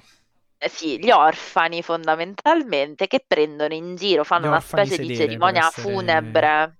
Non troppo, per, non, per, non, essere troppo volgari, tra virgolette, però. Oddio. Eh, prendono in giro con una specie di cerimonia funebre, vestiti come i becchini, proprio una, una roba, vabbè. Ehm, gli FTR eh, il loro regno. non escono perché, perché fondamentalmente out. erano da un'altra parte, però ci hanno fatto lo swervone, no? lo scherzone che sì, è risuonata um, la, la, theme song, ma non c'erano. Esatto, ma non c'erano. Comunque è stato carino il segmento, mi sono molto divertita, cioè molto leggero poi fondamentalmente. Uh, vedremo perché da qualche parte porterà questi, porteranno questi segmenti, eh sì, ma sì. Nel frattempo che si fanno tutte queste manfrine intorno ai titoli tag, ci sono i campioni in carica attuali che sono appunto gli acclaimed, che invece se la vedono con eh, Jeff Jarrett e Jay Lethal sconfitti in un match eh, appunto nella notte di eh, mercoledì che non lo so, cioè Jeff Jarrett noi pensavamo che avesse finito con Darby o comunque che eh, il suo coinvolgimento fosse per portare per sganciare Jeff, eh, sì, Jeff sì. per sganciare uh, Darby da Sting invece a quanto pare si trova ben invischiato proprio come tag team partner di Jay Lethal. Sì, io ci che sono rimasto un po' male eh, quando all'inizio... Mh, mm, cioè, perché praticamente cosa succede? Tra l'altro, vabbè, un buonissimo match, normale, nulla di, di eccezione. Comunque gli acclaimed sicuramente sempre molto, molto ben, eh, ben, ben in palla. Eh, con... Anche ben reppati, diciamo. Sì, esatto, esatto. Eh, con Max Caster che sta scoprendo sempre più un lato di, di high flyer alla fin fine con crossbody, con uh, crossbody da dentro a fuori ring, quindi con voli oltre, le, oltre la terza corda, eccetera. Eh, leg drop con un de- eh, di Anthony Bowen sempre be- preciso. Eh, vabbè, poi è stato isolato Bowens da Jeff Jarrett e, ehm, e, e, J- e Jay Lethal, con Jeff Jarrett chiaramente mandato a quel paese eh, a gran voce da tutto il pubblico. Um, ma eh, quello che stavo dicendo mi ha sorpreso e mi, mi, mi, mi stavo, non dico in, in, uh, infervorando, però diciamo che mm, non, non, mi sembrava una grande scelta perché a un certo punto succede che eh, Jeff Jarrett e eh, eh, Jay Lethal vanno allo schienamento su Anthony Bowens che mette il piede sulla corda, però l'arbitro continua a contare e non, vede, e non vede il piede e praticamente vincono Jeff Jarrett e Jay Lethal i titoli di coppia. Però che succede? Che esce Aubrey Edwards a parlare con l'arbitro uomo, che adesso non ricordo sinceramente chi fosse, e gli dice guarda che devi far, ripart- devi far ripartire il match perché il, il, conto di tre non è valido in quanto appunto c'era comunque il rope break con il piede sulla corda di Anthony Bowens. E infatti poi Dasha Gonzalez... Um, eh, come ring announcer eh, praticamente fa, eh, annuncia che il, il, il, match deve che il match ripartirà e poi vince con uno schienamento veloce con una roll up praticamente eh, vincono gli acclaimed e mantengono i titoli. Quindi diciamo è stata una anche qui è stato un, uno, uno scherzetto di inizio anno immediatamente però riportato sui giusti binari ecco Giusto, sì, sì, sì, sì, concordo, concordo. Però, insomma, quindi andremo a questo match di eh, Battle of the Bells che dicevi tu, Knowles Bar, Bard, quindi insomma, vede... oh, Jeff Jarrett pare che spigne, detta molto tecnicamente. Cioè, vediamo, insomma, sì, vabbè, pure Sting dicevamo, non fa chissà che cosa, no, però non, sì, non fa sì. niente. No, ma pure Sting no, all'inizio no, non farà niente, poi vediamo che si lancia da 10 metri come Darby. Vabbè, questo, questo Jarrett ancora non lo fa e non credo che lo farà, però sì, diciamo che il suo... No, no, però insomma, lasciamoci, facciamoci stupire, Mattia, facciamoci stupire. Um, allora, parliamo un attimo di Samoa Joe Wardlow, perché poi, vabbè, abbiamo già parlato del main event in termini di cambio cintura, fondamentalmente, però cioè, è successo qualcosa a New Year's uh, Smash, um, che è praticamente la sconfitta di Wardlow da parte di Samoa Joe, che è un po' il punto focale della critica sul cambio di cintura a Darby eh, nella puntata di mercoledì, perché si diceva fate andare avanti questa faida in quanto Samoa Joe è solido come avversario di Wardlow, cioè anche da Hill, um, e fondamentalmente Wardlow ha un po' bisogno di, questa, di, di questo obiettivo. Tu come la vedi? Sei, sei d'accordo o oppure diciamo va bene così, ormai è una faida sul personale, perché poi il match è stato anche molto bello, devo dire. Non come purtroppo Samo, Joe con Wardlow ha subito un po' il fatto che fosse una fisicità simile. Quindi ecco un po' poi tutti i limiti eh, di un Wardlow che comunque nel, nel, suo prime, mettiamola così, si sono visti rispetto a Samoa, insomma, Samoa Joe, a Joe. Però, insomma, tu che, ne, che mi dici? Smetto di dire, insomma, se non fa ridere, però vai. Ah, vabbè, capita pure a me certe volte. Vabbè, normale. Um, ma tu di... Eh, cioè, eh, se mi ripeti la domanda magari per favore così mi, mi, mi, mi riassetto un attimo sul, sul, per la risposta. No, allora, allora, allora, il discorso mio è molto semplice, cioè il fatto del cambio, il match tra Ok. Samoa Joe e Wardlow che comunque è piaciuto perché racconta una faida che sta andando avanti con bei contorni, perché poi fondamentalmente Sì. no, eh, non voleva, non voleva entrare eh, Wardlow e poi Samoa Joe ha iniziato questo trash talking al microfono tirandolo fuori, Sì, eh, cioè chiamandolo fuori. Esattamente perché era stato attaccato, diciamo, da Samoa Joe. Io direi eh, le grandi critiche del match, che era un po' quello che ho letto poi, fa- mh, non è una, una critica, intendiamoci in senso cattivo, eh, è- hanno un po', ehm, per esempio, anche Alessandro, ho letto il suo messaggio che ci aveva mandato, non era d'accordissimo con il cambio di, eh, il cambio di titolo in favore di Darby, perché diceva Samoa Joe mi sta piacendo moltissimo come, come heel che cerca appunto di, ehm, di fare lo stronzo fondamentalmente, mi si passi Mm. la, eh, l'espressione, però il discorso era proprio quello, cioè eh, Joe è molto molto credibile in questa veste, nella veste del eh, cattivo che... The King of Sì. Television fondamentalmente e Wardlow ha bisogno di questo obiettivo. Secondo me Wardlow è maturo abbastanza da, fare, da reggere una faida tra i due, anche perché poi è già diventata personale, cioè nel momento in cui ti colpisco le ginocchia con una- un tubo da, da- da idraulico, non lo so, insomma, cioè, dimmi tu, È non Sì. so se mi sono spiegato adesso. Sì, sì, no, no, infatti, poi vabbè c'è stato tutto il racconto che comunque sì, Wardlow è riuscito a fare una powerbomb, ma poi non è riuscito a fare un'altra perché comunque per il fatto che era troppo, c'era tro- mh, do- mh, per il fatto che comunque dovesse poi mettere troppo peso proprio su- sul ginocchio che comunque era infortunato e quindi poi non c'è riuscito.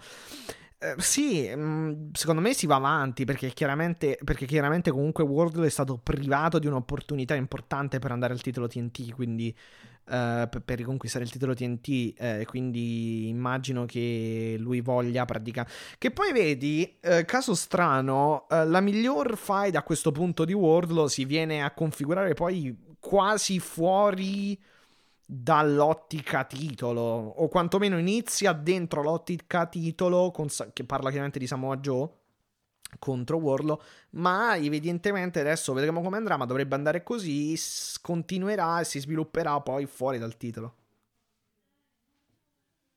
Bene, sì, sì, sì, sono d'accordo. Matti, ci tocca purtroppo, ci tocca parlare mh, di quello di cui io non voglio mai parlare, cioè che della divisione femminile, ma non per altro perché diciamo che in queste due puntate non mi ha entusiasmato particolarmente la, ehm, le puntate che, che Beh, stanno mostrando solo la sono. Cargill, ulti- quasi, quasi sempre la Cargill Sì, veramente. match, e- Sì.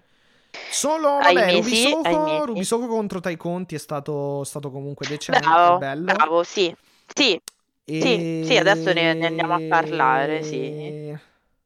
No, Vabbè, vabbè, di, il di quello ne avevamo già parlato, però. Champion Jade Cargill e Red Velvet, sì, che, sì, esattamente. Tu, facciamo un passo. E anche Jamie Hater ehm, contro Shida, questi sono stati gli ultimi. Vabbè, que- di questi, questi due che ho citato ne abbiamo già parlato, però stavo facendo, diciamo, un, compl- un, bilancio com- com- nel complesso. Però sì, ultimamente hanno fatto vedere la Cargill, eccetera, insomma, e ad eccezione di...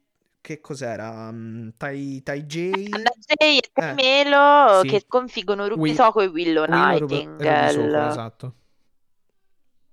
Io però, Non- allora, Ma non è stato male come un match. match carino, standard, eh, te che io secondo me devono un attimo continuare, cioè nel senso questa Usando- faida va continuata Usando la perché sì, la la, fatta dis- Rubisoko la no- distrazione eh, dell'arbitro, usata la sedia, poi esatto, ti, TKO. Ci sta comunque, quantomeno Tai Conti o Tai Melo, Tai Guevara, Tai Melo Guevara comunque contro veramente.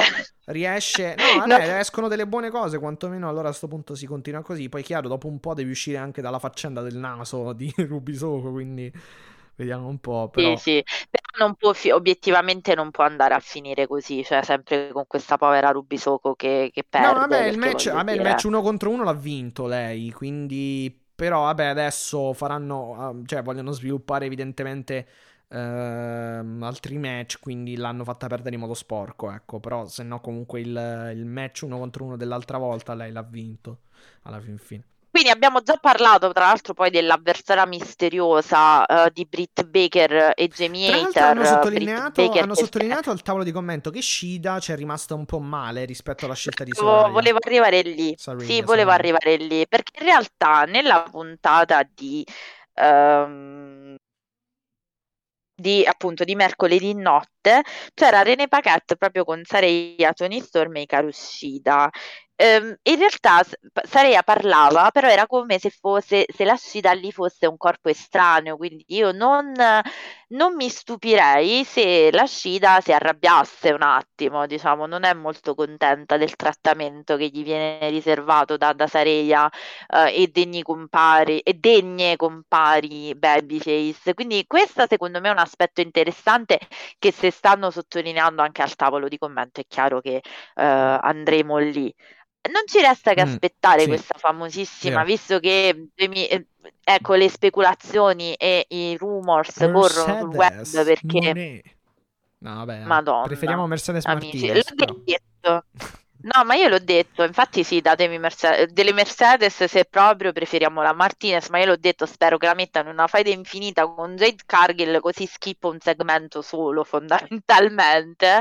Però um... leggendo anche questa parte, cioè questo fatto di Shida, poi attenzione, niente esclude niente, eh, cioè, o meglio, nulla esclude niente, però Ehm, diciamo che forse è difficile che debutti poi comunque la Mercedes Moni, cioè nel senso se tu coinvolgi comunque Tony Storm, Shida e Saraya, mi sembra strano che poi alla fine ve- arriva il debutto all'improvviso. Boh, però poi ripeto, tutto può accadere, quindi nulla esclude niente o nulla, cioè insomma non, non si può escludere niente alla fin fine, quindi boh.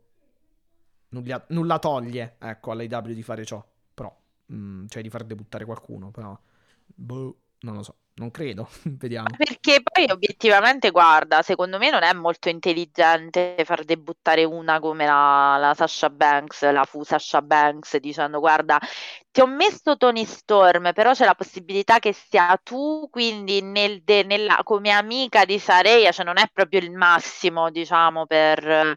È come se la devi coprire fino all'ultimo, cioè io penso che se avessi Sareia come... Eh, scusami, non Sareia, se avessi l'ex Sasha Banks, per quanto non mi piaccia, ma parlo a livello di nome, diciamo, mediatico, se avessi una come Sasha Banks la sparerei, cioè il debutto di Sasha Banks comunque la lascerei sparare e poi ti dico, alto. E poi ti dico, comunque, potendo riprendere la storyline dell'infortunio, io comunque la lancerei contro Sareia nel caso.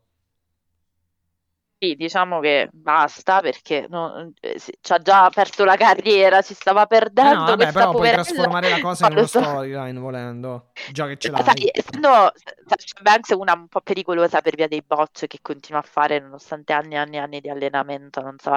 Ora, eh, ve, lo, ve, lo, dico subito, qui è un podcast è di opinione, stiff, non, diciamo. è, non è un po' non è un podcast di notizie in questo momento, quindi non rompete le scatole, non mi venite a fare quelli che gne gne gne, perché no, perché io sono di questa opinione, il podcast è mio e lo gestisco io. No, sto scherzando, ovviamente eh. sapete che le mie opinioni sono sempre ben argomentate e sarò lieta se me lo chiedete di spiegarvi perché io non apprezzo la wrestler. Poi se devo, se devo apprezzare il personaggio, questa è un'altra questione. Okay. Questa è un'altra che è proprio un'amica mia, proprio lasciamo stare, ma um, no, spiegherò perché diciamo non apprezzo la wrestler, ma apprezzo il personaggio, nel senso che, o meglio, più che apprezzare, riconosco che è un grande uh, personaggio a livello mediatico, su questo niente, uh, niente da eccepire. Uh, Matti, io direi che questa puntata è durata qualcosa come cioè, fiume proprio, non, non, non, finiremo più di fare questa puntata, però è il nostro regalo di, della eh beh, Besana. Sì, l'abbiamo superata, quindi sì. Sì, eh sì, è il nostro regalo della anzi, Besana. Anzi, siamo vi- pericolosamente vicino alle tre. Le, tre ore, quindi... Quindi sì, vedete che eh, il nostro regalo per la Befana, questo doppio episodio uh, che parla degli ultimi avvenimenti delle ultime due settimane della casa di casa All Elite Wrestling. Matti, io direi che ci consideriamo soddisfatti. Vi auguriamo Yes. ancora una volta buon anno e buona Befana. Questa quindi la facciamo uscire, eh, diciamo, in serata. Sì, Matti, sì, dai, c'è farla assolutamente il tempo. Assolutamente. Facciamo questo regalo che esce dalla nostra calza di EW Italia per la Befana. Eh, social, saluti, vi salutiamo e vi eh, rimandiamo eh, questa volta Mattia con una schedule un po' più umana, quindi torniamo a fare settimana per settimana, Sì, la sì, sì, settimana dai. prossima, perché sono finite le feste fondamentalmente, quindi basta. Settimana prossima vi, eh, vi ritroveremo a parlare chiaramente del debutto Los Angelino della, dell'AEW. Nella Prego. città degli angeli, esatto, esatto, in California, quindi insomma, mercato che comunque dovrebbe essere florido, nel senso che comunque, vabbè, eh, c'è- ci sono insomma tante anche federazioni appunto in California, quindi dovrebbe essere, dovrebbe esserci un gran bel- una gran bella risposta. Comunque, ehm, allora, riepiloghiamo un attimo i social network, che sono praticamente gli strumenti mediante i quali potete raggiungerci quando non siamo fondamentalmente in live oppure non stiamo registrando o comunque non, eh, quando non, non facciamo uscire puntate, tra virgolette.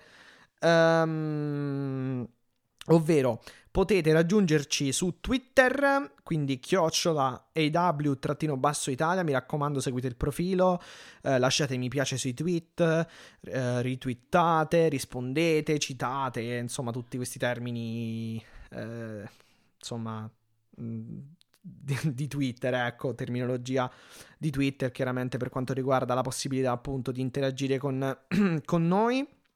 Facebook, idem, lasciate mi piace, quindi seguite la pagina AW Italia Page eh, e poi ci sono tutti i post dove potete commentare, poi sia su Twitter che su Facebook c'è la possibilità di mandare dei direct come anche su Instagram, AW Italia Page anche su Instagram, stesso nickname, nickname della pagina Facebook, mi raccomando, anche lì direct possibile, è possibile commentare, lasciare mi piace, eccetera, eccetera, eccetera, condividete anche, eccetera.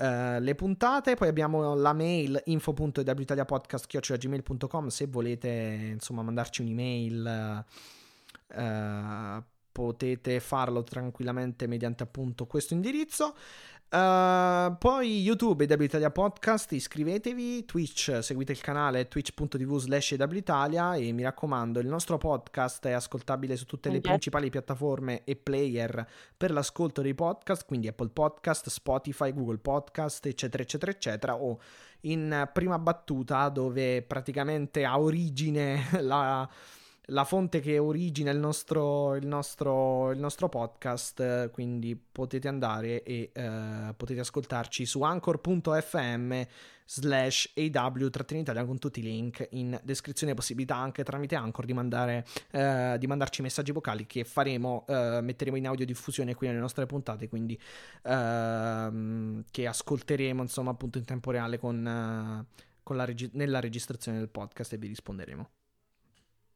Allora, io prima di tutto voglio fare un appello, lo sapete che non lo faccio mai, però per favore, please, please, please, se vi è, pi- se vi è piaciuto questo episodio, quelli precedenti, se vi piace il podcast, andate a stellinarci su Apple Podcast e su Spotify, a voi non costa nulla, a noi serve tantissimo per l'algoritmo, quindi io questo ve lo Sì, devo, esatto, con ve lo devo chiedere, fate di... il regalo di Natale. Sì, esatto, con possibilità di recensire poi, quindi di lasciare proprio un commento esteso al di là delle stelle, quindi questo ci permette di eh, raggiungere tanti altri che magari ancora non sanno eh, e che vorrebbero però magari ascoltarci, quindi Esatto, insomma, quindi aiutateci a salire as- esatto. nell'algoritmo di Spotify, ecco, fondamentalmente.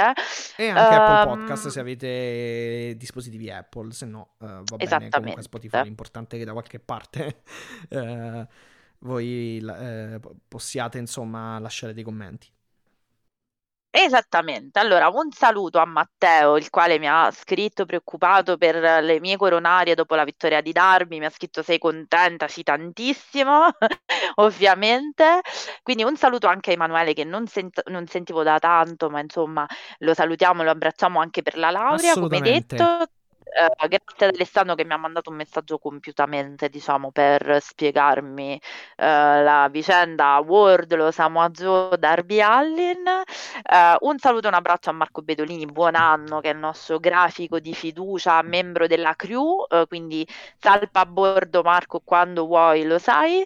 Um, che dire, che dire Matti? Uh, un saluto ovviamente, un abbraccio a tutte e tutti voi che hanno finito l'anno, un saluto a Leonardo chiaramente, uh, agli amici del Lato Viola, a Eric Ganzelli di Wrestling Caffè che prevede una puntata a fiume viste le notizie su Vince McMahon.